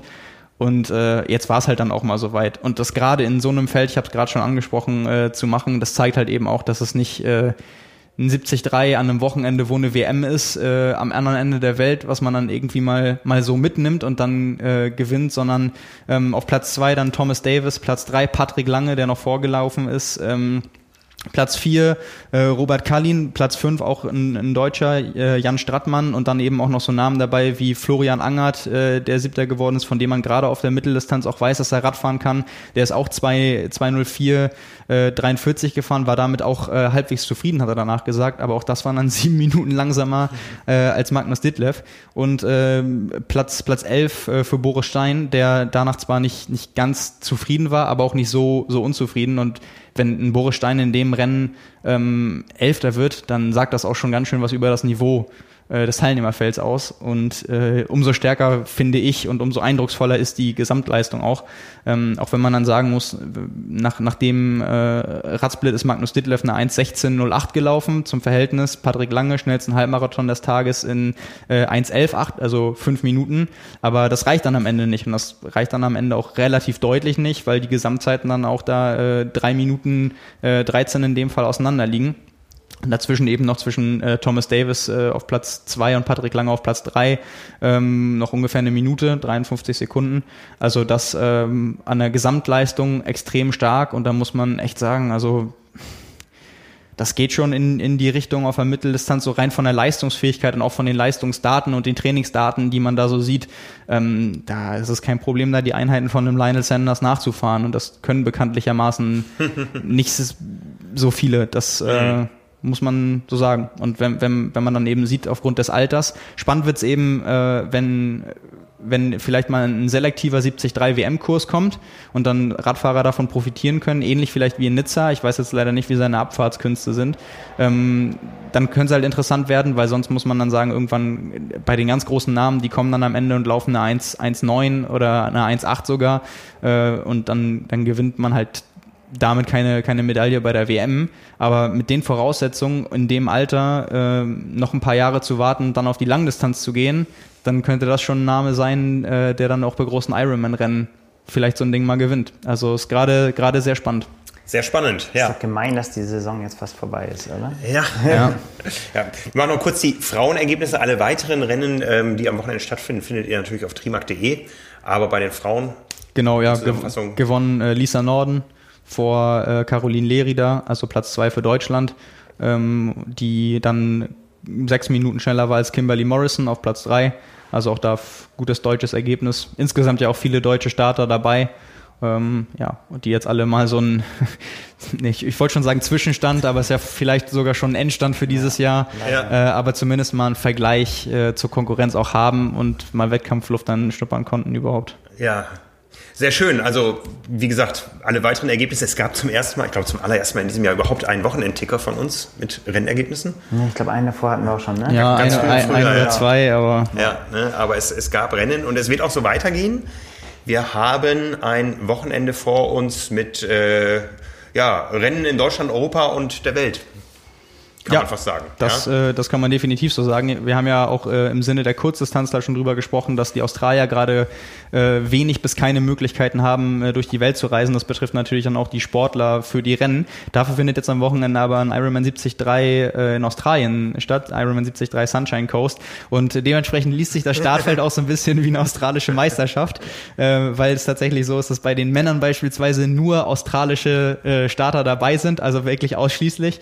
Mit dabei unter anderem Josh Amberger, Stephen McKenna, Aaron Royal, den man eigentlich als äh, Kurzdistanzler kennt, genauso wie Max Newman und Ryan Fischer, äh, die auch mit am Start sind. Also das sind sicherlich die, die da so den, den Sieg unter sich ausmachen äh, werden vermutlich und auch bei den Frauen äh, sehr starkes Feld ähm, wo sich noch eine Neuseeländerin dazu gesellt hat bei den Favoriten, aber auch da ähm, Ashley Gentle, also äh, das Paar aus äh, Josh Amberger und Ashley Gentle sicherlich als äh, Top-Favoritenpärchen am Start. Ähm, Sarah Crowley dabei, Ellie Salthouse und dann eben äh, Amelia Watkinson als Neuseeländerin. Aber da äh, ja, äh, wird es vermutlich australische Sieger geben. Ja. Ähm, aber auch für die geht's dann wieder im größeren Rahmen los. Das ist ja überhaupt mal schön zu sehen, dass äh, auch an, an anderen Stellen äh, die Umsetzung überhaupt möglich ist, so wie es jetzt gerade aussieht jedenfalls. Ja, genau. Und das Hamburger Starterfeld vom Wochenende, das hat sich mehr oder weniger gesplittet. Die eine Hälfte startet beim Weltcup in Tschechien, in Karlovy Vary, Karlsbad und die andere Hälfte in Saarbrücken. Denn es gibt auch eine Triathlon-Bundesliga in diesem Jahr. Wir haben schon mal drüber gesprochen, da gab es ein bisschen Gerumpel um die virtuellen Rennen, aber jetzt findet äh, ein richtig großes Rennen statt, wo sie alle dabei sind. Ja, in Saarbrücken. Äh, Lasse Lüers hatte ja auch jetzt nach dem Wochenende angekündigt, dass er da äh, am Start sein wird. Einige andere, ähm, wie gesagt, beim, beim Weltcup ja, wird mal interessant zu sehen, weil der, der Weltcup wird unter normalen Bedingungen, sage ich jetzt mal, ausgetragen.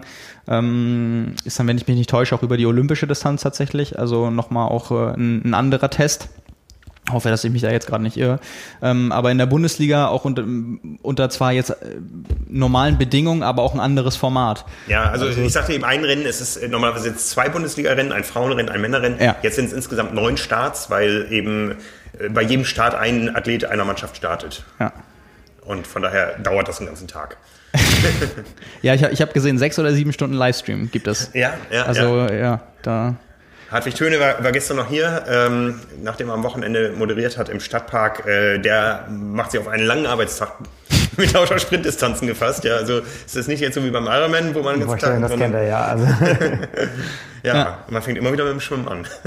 Ja, ist auf jeden Fall ähm, vermutlich deutlich mehr Action, als wenn man über die gleiche Dauer ein Langdistanzrennen äh, moderieren müsste, wo dann zwischendurch auf dem Rad man aufpassen muss, dass man den entscheidenden Moment dann nicht verpasst, äh, wo dann erstmal länger nichts passiert. Aber äh, ja, das wird auf jeden Fall interessant äh, zum Anschauen sein, zum Verfolgen. Wir, wir werden das beobachten. Ja. Und dann ist die Saison dann vorbei? Nein, ist sie nicht. ja, ein, ein, ein schwieriges Thema. Es ähm, pfeifen die Spatzen von den Dächern. Es findet noch ein Rennen statt mit hochprominenter Profibesetzung in Deutschland, aber es gibt so eine Art Maulkorb. Ja, der Veranstalter äh, sagt, es gibt das Rennen, aber er möchte eigentlich nicht, dass darüber gesprochen wird. Ja, der Veranstalter sagt uns auch nicht, wer startet. Das hat sich aber inzwischen auf ganz vielen anderen Wegen rumgesprochen. Ja, also eine komische Situation. Wir haben eine Ausnahmesituation im Sport dieses Jahr. Wir haben gesehen, man kann Rennen hermetisch abgeriegelt stattfinden lassen, wie es jetzt hier am Wochenende in Hamburg äh, passiert ist. Man kann Rennen auch äh, an Orten stattfinden lassen, wo eh keine Öffentlichkeit ist, äh, sei es irgendwo auf der Hamburger Hallig, in Wanderup oder in Quedlinburg. Ja, da hat man jetzt eine Sonderkonstellation äh, in, an einem Ort, wo eben diese Maßnahmen so nicht möglich sind. Ähm, aber es ist schon irgendwo so eine absurde Situation, ja, irgendwo. Ähm, ich meine, wir, wir haben keine Verpflichtung gegenüber irgendwem, äh, darüber zu äh, reden oder zu schweigen, aber wir wollen natürlich jetzt auch nicht der Nest, Nestbeschmutzer sein, der am Ende dazu beiträgt, dass das Rennen gar nicht stattfinden kann. Ja, also ist tatsächlich eine kuriose, weil man wäre dann der Spielverderber und wir müssen jetzt hier halt quasi rumeiern äh, und keine Namen nennen. Ich meine, es wird sich wahrscheinlich in ein paar Tagen auflösen, aber äh, ja, so wie ich es verstanden habe, soll sich äh, erst auflösen, wenn das Rennen läuft. Also ja. Ähm. Ja, und da muss man ja auch, da muss man ja als Einordnung dann auch sagen, äh, Du sagst keine Verpflichtung irgendwem gegenüber, das stimmt natürlich insofern, äh, dass wir aber eine Verpflichtung dem Sport als solchen gegenüber haben, nämlich dass wir nicht dazu beitragen sollten, äh, dass eben genau dieses schlechte Licht, was auch die Verantwortlichen vom, von einem Kurzdistanzrennen jetzt hier in Hamburg vielleicht befürchtet haben, durch nicht vorhandene irgendwie Maßnahmen oder fehlende Konzepte, dass wir äh, das nicht mit versauen weil ähm, ohne, ohne da dann Details zu nennen, wenn man, du sagst ja eben, es soll dann mit Startschuss, das würde eben nicht dazu führen, dass äh, hunderte, tausende Fans im Vorfeld das planen können und da dann doch hinfahren und sich an die Strecken stellen und man dann Bilder wie bei der Tour de France Ankunft hat, äh, wo dann die Leute dicht an dicht noch ein Foto vom Sieger beim Zieleinlauf machen wollen und das dann eben heißt, äh, ja, schaut mal, was ihr da gemacht habt, so genehmigen wir garantiert keine Triathlon-Veranstaltung mehr dieses Jahr und nächstes Jahr braucht ihr gar nicht auf uns zukommen. Ähm, das ist natürlich dann wahrscheinlich gerade die Brisanz, ähm, mit der der Veranstalter da jonglieren muss. Ähm, dementsprechend wollen wir im Sinne des Sports natürlich auch, dass die Triathlon-Veranstaltungen wieder durchgeführt werden können und nicht, dass, dass es an so etwas scheitert. Allerdings ist da natürlich die Kommunikation ja, und das es hakt auch irgendwie, finde ich, an einem Konzept, weil also ein Konzept ist für mich eins, das halt dann funktionieren kann und das kann nicht funktionieren. Aber wenn man hoffen muss darauf, dass es quasi geheim bleibt, und das passiert aber nicht, ähm, weil, weil es in der Szene von den, von den Dächern gepfiffen wird, um welches Rennen es geht, ähm, ist es eine schwierige Situation. Uns bleibt nichts anderes übrig, als jetzt nicht der Spielverderber zu sein ja. und einfach äh, darauf zu warten, was passiert. Ja, ideal ist das Ganze nicht. Ja, also ähm, ja, wir, wir, warten mal ab, was sich da noch tut.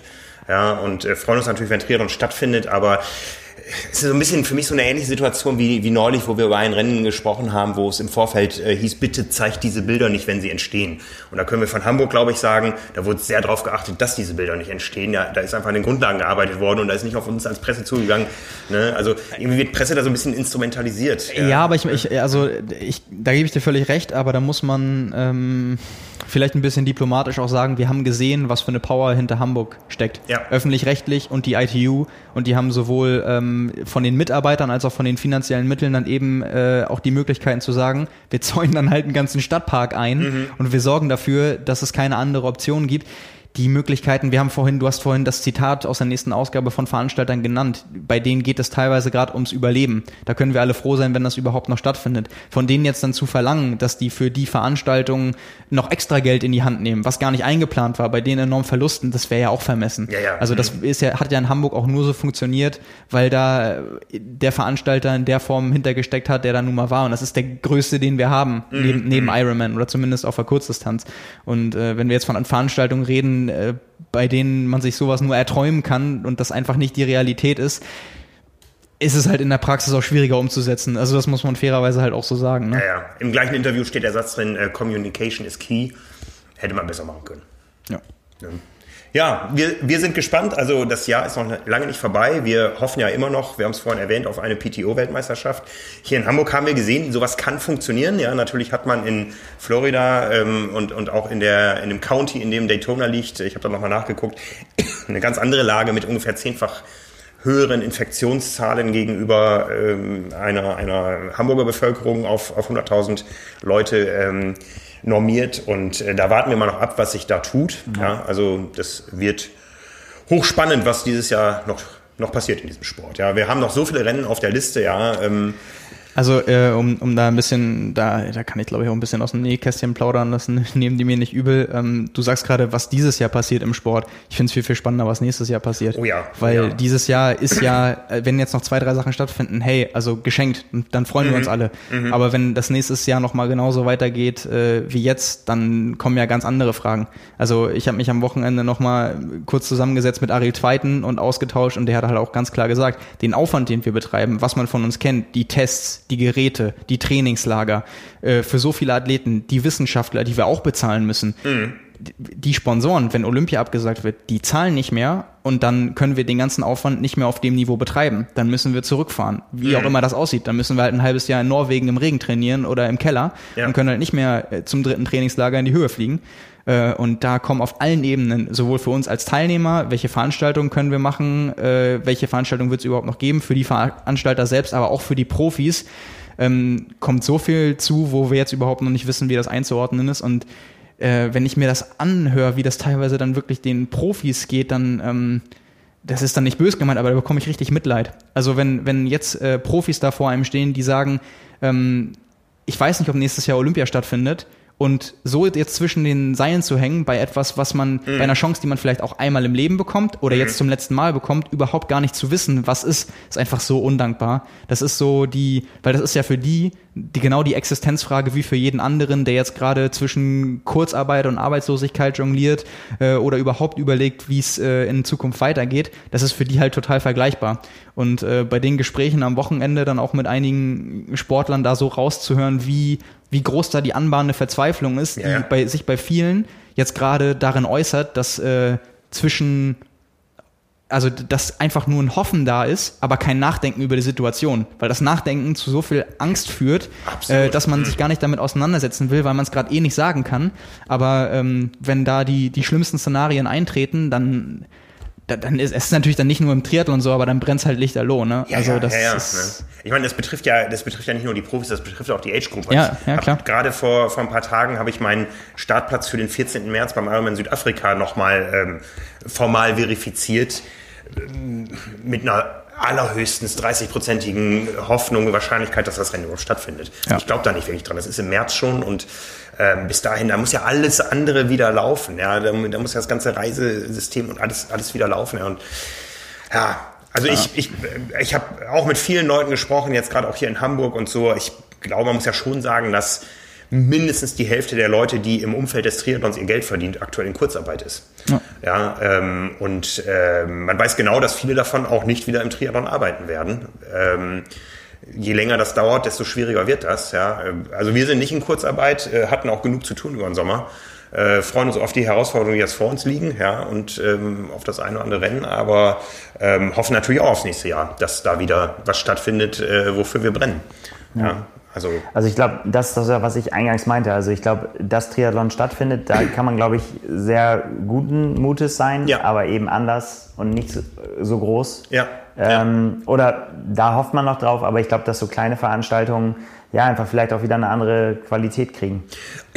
Ich glaube auch, dass, mir, dass man sich in, in äh, hochprofessionellen Veranstalterkreisen enorme Gedanken macht ja, weil ähm, man ja auch keine Alternative hat. Ne? keine wenn, Alternative. wenn deine Veranstaltung groß ist, kannst du sie ja nicht als Dorftriathlon ausrichten. Das ja, und, und noch ein Jahr ohne Ironman und es gibt kein Ironman mehr. Ja? Mhm. Also ähm, da wird sicher genau überlegt, wie können wir die Rennen durchführen und Vielleicht gibt es im nächsten Jahr einen Ironman Hamburg, der aber nicht in Hamburg stattfindet, sondern irgendwo auf der grünen Wiese, ähm, wo man alles ganz äh, anders sortieren kann. So, ne? Also ja, sind wir sehr gespannt, äh, geben die Hoffnung natürlich auf, aber äh, es ist natürlich auch unsere Aufgabe als Journalisten über die Dinge äh, zu berichten und ähm, ja eben auch genau zu gucken, dass auch alles irgendwo vernünftig läuft. Ähm, da, wo wir uns eine Meinung bilden können. Wir haben letzte Woche äh, vor ein paar Tagen über Berlin-Triathlon gesprochen. Da haben wir so viele unterschiedliche Meinungen bekommen von außen, dass wir die noch gar nicht sortiert haben. Also das werden wir, da werden wir jetzt nicht tiefer drauf einsteigen können, äh, weil uns einfach noch ähm, ein objektives Bild fehlt. Aber ja, ähm, solange die Leute ihren Spaß behalten. Und da haben wir gleich noch einen bei der Einheit der Woche, äh, wo man sieht, dass ähm, man auch so ein Jahr für Dinge nutzen kann. Da, solange sind wir auch da und machen weiter und freuen uns, äh, wenn es auch mal so Dinge gibt, die wir selber erleben dürfen, wie eben die Hölle von Kuh. Zur Hölle von Kuh kamen, glaube ich, die Fragen der Woche. Oder sind die schon beantwortet? Äh, warte mal, wir gucken mal kurz rein. Ähm, Sage ich dir sofort. Ähm, genau, da hat nämlich uns ähm, Thorsten Drommel äh, Fragen gestellt an Nils F. Äh, Fragen an den Höllenfinisher, das beantworte ich sehr gerne. Äh, was hast du beim Rostrappen Downhill gedacht? Das war äh, der mit der schlechten Straße. Okay. Da habe ich gedacht, ähm, gar nicht so schlecht, wie ich gedacht habe, aber schon ein bisschen rumpelig, gut festhalten. Ähm, V-Max, naja, würde er sagen so V-Medium Plus. und äh, alles dran geblieben am Bike, natürlich. Ne? Da ist äh, dann doch die, wenn man nicht so viel ranschraubt, kann nicht so viel abfallen, aber vorher mit dem eingebauten Drehmobil. Also ich wusste ja, dass es rumpelig wird, deswegen Flaschenhalter gut festziehen. Also, ich wollte gerade fragen, um, um, die wichtigen Sekunden zu sparen, hast du auch gerade wie bei der Tour unten die Flaschen weggeworfen und um, äh, beim Anstieg? Das, äh, ne, das, das, äh, da muss, muss man sich gut überlegen, weil es tatsächlich nur die Verpflegungsstation ähm, oben auf dem Berg gab. Also man durfte nicht so viel wegschmeißen, wenn man unterwegs was haben wollte. Es gab erst oben wieder was Neues. Also von daher musste man da clever sein. Ähm, genau, wie hast du die zwei Uphills nach Friedrichsbrunn erlebt? Das habe ich schon gesagt, also als sehr geile äh, Erfahrung. Unten steil, oben ein bisschen flacher und zäher, aber sehr, sehr, sehr schön. Äh, welche Übersetzung und hat die gepasst? Übersetzung war ähm, Kompaktkurbel, also 34 Zähne auf dem, auf dem kleinen Blatt und hinten habe ich morgens äh, mich im Morgengrauen oder besser gesagt im Dunkeln aufgestanden, weil mir noch eingefallen ist, dass ich eine 25er Kassette hinten drauf hatte. Und dann habe ich noch eine 28er drauf, also, äh, äh, draufgeschraubt. Bin dann immer sehr, war dann immer sehr neidisch, wenn mich Leute mit einem 32er überholt haben, irgendwie so, weil ähm, man ist dann quasi natürlich mit dem 28er theoretisch schneller, aber man muss es ja auch erstmal gedreht kriegen. Das ist halt, das ist halt dann äh, die Schwierigkeit. Ich überlege gerade, die Diskussion hatten wir letztes Jahr, als ich dich auch gefragt habe für Nizza noch, ne?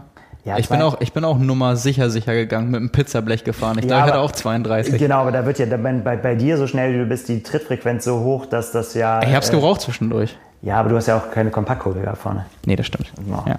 Ne? Ähm, bist du den Schlossberg hochgelaufen? Nein. Das war der, der letzte Abstieg, äh, der Kopfsteinpflaster zum Wendepunkt auf der Laufstrecke. Wie oft hast du dabei geflucht? Gar nicht, das habe ich mir abgewöhnt. Fluchen äh, war gar nicht mehr, sondern eher äh, äh, lächeln und Kopfschütteln und äh, mich darüber freuen, wie man auf so eine bekloppte Idee kommen kann. Positiv bekloppt da, also so eine Laufstrecke auch zu machen irgendwie so. Ne? Und dann immer sagt, da setzen wir noch einen drauf kurz vom Ziel. Da geht's noch mal hoch, völlig sinnbefreit und wieder runter. Also durch so einen, äh, durch einen schmalen Gang.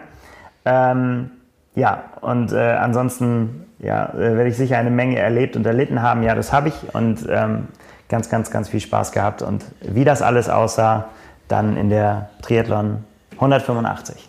Ja, da sind wir gespannt drauf. Gespannt dürft ihr auch sein auf die Einheit der Woche, wo ich gerade irgendwie versuche einzuordnen, wie viele Einheiten das jetzt eigentlich sein sollen. Äh, letztendlich ähm, ein, ein, Bruder im Geiste, Nils, äh, äh, nicht nachdenken, einfach mal machen. Ja? Also der aktuelle Anlass, warum uns unser Schweizer Hörer, Zuhörer Raphael Buff geschrieben hat, ist, dass er einen Tri-Triathlon gemacht hat. Ähm, und zwar in seiner Schweizer Heimat äh, hintereinander eine Sprint, eine Kurz- und eine Mitteldistanz. Also einfach mal so. Super League für Langdistanzler. genau. Ja. So hintereinander weg, äh, fing also an mit der Sprintdistanz. Äh, eine Stunde 31 Minuten 26 Sekunden. Das ist was, was, ähm, wo sich der Breitensportler durchaus einordnen kann. Ja, also eine Stunde 31 Minuten 26 Sekunden, dann kurzer Wechsel und es ging wieder ins Wasser für die Kurzdistanz. Die hat er dann absolviert in drei Stunden, sieben Minuten und 52 Sekunden. Da noch mit einer äh, ansprechenden Laufzeit, in der sich auch viele wiederfinden können, von 54 Minuten, aber danach auch wieder nur ein kurzer Wechsel von neun Minuten. Es ging wieder ins Wasser für die Mitteldistanz. Und da schrieb er auch, dass das eine äußerst interessante und lehrreiche Erfahrung war, nach dem Laufen wieder direkt ins Wasser zu springen. Ja, also äh, Sprint und Kurzdistanz waren schon absolviert. Und dann, Nils, jetzt genau zuhören, Finishzeit der Mitteldistanz, sieben Stunden, 37 Minuten und 27 Sekunden. Und ah. Hä, doch, hast du doch geschafft. Habe ich geschafft. Hast du geschafft. Ja. ja. ne? Verrückt. Also ähm, ähnlich harte Bedingungen. Es ging am Ende auf den Hausberg von Zürich mit 450 Höhenmetern. äh, dementsprechend die Halbmarathonzeit auch drei Stunden sechs. Ja. Ne? Also ja, ähm, das war quasi das Event, wegen dem uns Raphael geschrieben hat. Und nebenbei hat er dann noch erwähnt, dass er eigentlich schon was ganz anderes dieses Jahr gemacht hat. Er hat sich nämlich im letzten Jahr mal überlegt, ich mache irgendwann nicht den Tri-Triathlon, den wir gerade erwähnt haben, sondern den Triverest. Ja, ähm, wir kennen, es hat sich dieses Jahr rumgesprochen, das Thema Everesting ist äh, ist ähm, salonfähig. salonfähig, ja. Man muss das immer neu erfinden, äh, wie jetzt ein Till Schenk. Ähm, das Interview bei uns äh, auch auf, auf Trimark, äh, der möchte sieben äh, Everestings an sieben Tagen in sieben verschiedenen Ländern machen demnächst, äh, als Vorbereitung auf ein noch weiteres äh, ähm, siebenfach Everesting, was im nächsten Jahr nach dem Ironman Hawaii auf, auf Hawaii beginnen soll, mit äh, einem Everesting am Mauna Kea und dann über alle Kontinente führen soll, inklusive der Antarktis. Ähm, aber ja, wie gesagt, äh, Everesting ist nicht mehr genug heutzutage. Äh, äh, Vor allem wir, wir, wir, denken, wir denken echt jede Woche bei diesen, bei, bei der Einheit der Woche, bei diesen Dingern, mittlerweile bestimmt schon seit drei Monaten, es geht nicht mehr bekloppter. Nee, und nee. jede Woche schreibt uns jemand, der es irgendwie schafft, da nochmal einen draufzusetzen. Im Trainingslager war ich der Held, weil ich 200 Kilometer gefahren ja, bin. Und, ja und, und, und, zwei Monate später warst der Depp. 200? Was hast du nach der ganzen Tag gemacht? Ja, ja, genau. ne? Also, Raphael hat sich im letzten Jahr überlegt, er macht das Triveresting, also eine, ein Triathlon mit 8848 Höhenmetern. Beim Schwimmen natürlich, ähm, ja. ne? ähm, und er hat sich dafür einen Dreijahresplan gemacht. Er wollte eigentlich dieses Jahr in Alp d'Huez starten, nächstes Jahr in Rot und äh, im übernächsten Jahr beim Swissman und dann 2023 das Triveresting machen. Ja, nun ist äh, Alp d'Huez dieses Jahr ausgefallen und er hat anscheinend wenig Hoffnung auf alles andere, was er da geplant hat. Also hat er gesagt, ich mache das Triveresting einfach mal ganz spontan. Ja, ein selbstorganisierter Triathlon ähm, mit nur einem Starter. Sah so aus, äh, vier Kilometer schwimmen, also da hat er sich mal an die Langdistanz rangewagt. Ähm, ohne Höhenmeter. Die mussten dann natürlich dann beim Radfahren und Laufen passieren. Und das hat er so äh, aufgeteilt, dass er auf dem Rad 260 Kilometer gefahren ist mit 6800 Höhenmetern. Das ist solide. Ja, und dann noch einen ja, warte. 30 Kilometer Lauf mit 2100 Höhenmetern angehängt hat. Das, das, das ist doch kein Lauf mehr. also ist doch äh, witzig wäre es jetzt noch, wenn das ein Anstieg einfach nur 30 Kilometer hoch, aber über 2000 Höhenmeter auf 30 Kilometer laufen also 2000 Höhenmeter auf dem Rad bei einer Mitteldistanz oder sogar bei einer Langdistanz auf 180, das ist ja schon viel. Ja. Aber auf 30 Kilometer zu Fuß. Ja, ja, ja. Das, ich kann mir das nicht vorstellen, wie das ausgesehen hat. Ja, also, wie gesagt, 4 Kilometer schwimmen, 260 Rad mit 6800 Höhenmetern und 30 Kilometer laufen mit 2100 Höhenmetern in der Gesamtzeit von 25 Stunden und 13 Minuten. Das Ganze zusammengefasst in einem viereinhalb Minuten Clip, den wir gerne in den Show Notes verlinken. Ja, ähm, wundert euch nicht, das ist jetzt nicht irgendwie Hypoxie oder so, das ist Schwitzerdeutsch. Ne? Ähm, aber die Bilder sind grandios, ja, also tolle Impression. Und das Ganze hat ja jetzt auch nicht im Hochsommer stattgefunden, sondern echt bei Sauwetter, ja, wie man zwischendurch sieht. Und von daher, ähm, äh, Raphael Buff, äh, Riesenrespekt für das, was du da ähm, geleistet hast. Ich bin gespannt, wer das jetzt für die nächste Woche wieder steigern möchte. Aber ich sag mal so, langsam kommt ihr damit in den Bereich des Unglaubwürdigen. wollen, wollen wir T-Shirts drucken damit? Für, für, für Schweizer Triathleten, die in Deutschland Wettkämpfe machen, mit das ist nicht Hypoxie, das ist Schweizerdeutsch, damit man sich nach dem Ziel noch irgendwie verständigen kann und nicht wundert. Das finde ich gut, das ist mein Kommentar der Woche. Ja. Sehr schön. Ich bin am Wochenende in der Schweiz, ich werde es kontrollieren. Ja, damit waren wir, glaube ich, bei, ich weiß gar nicht, ob war das jetzt unsere Rekordfolge mit bisher 2 Stunden 13? Ja. Ich glaube ja, ne? Die Abende werden länger. War viel zu tun. Es geht wieder so langsam auf äh, die Rolle in den Keller. Also ich hoffe, ihr habt Zeit gefunden, bis hierhin äh, mit uns durchzuhalten. Es war ja auch seit Hawaii nicht mehr so viel los in der Triathlon-Szene wie am letzten Wochenende. Wir mussten quasi eine ganze Triathlon-Saison oder eine halbe Triathlon-Saison in einer Episode zusammenfassen. Ja, ja. inklusive Weltmeisterschaft. Ja, also Nils, nochmal Gratulation und Respekt. Ja, das hängen wir jetzt nicht so hoch. Es war ja, ja nur ein... Ich möchte euch ermutigen, äh, auch mal wieder Sport zu machen. Ja? Mach guckst du mich so an. Mach doch auch mal wieder Wettkämpfe. Ja? Man kann das einfach machen. Das ist äh, ja, schön mein wär's. Schlusswort dazu. Ja, jetzt muss ich über was nachdenken. Okay. Ja. Alles klar. Ich danke euch beiden. Danke dir. Danke danach draußen und bis zur nächsten Woche. Ciao, ciao. Ciao. ciao.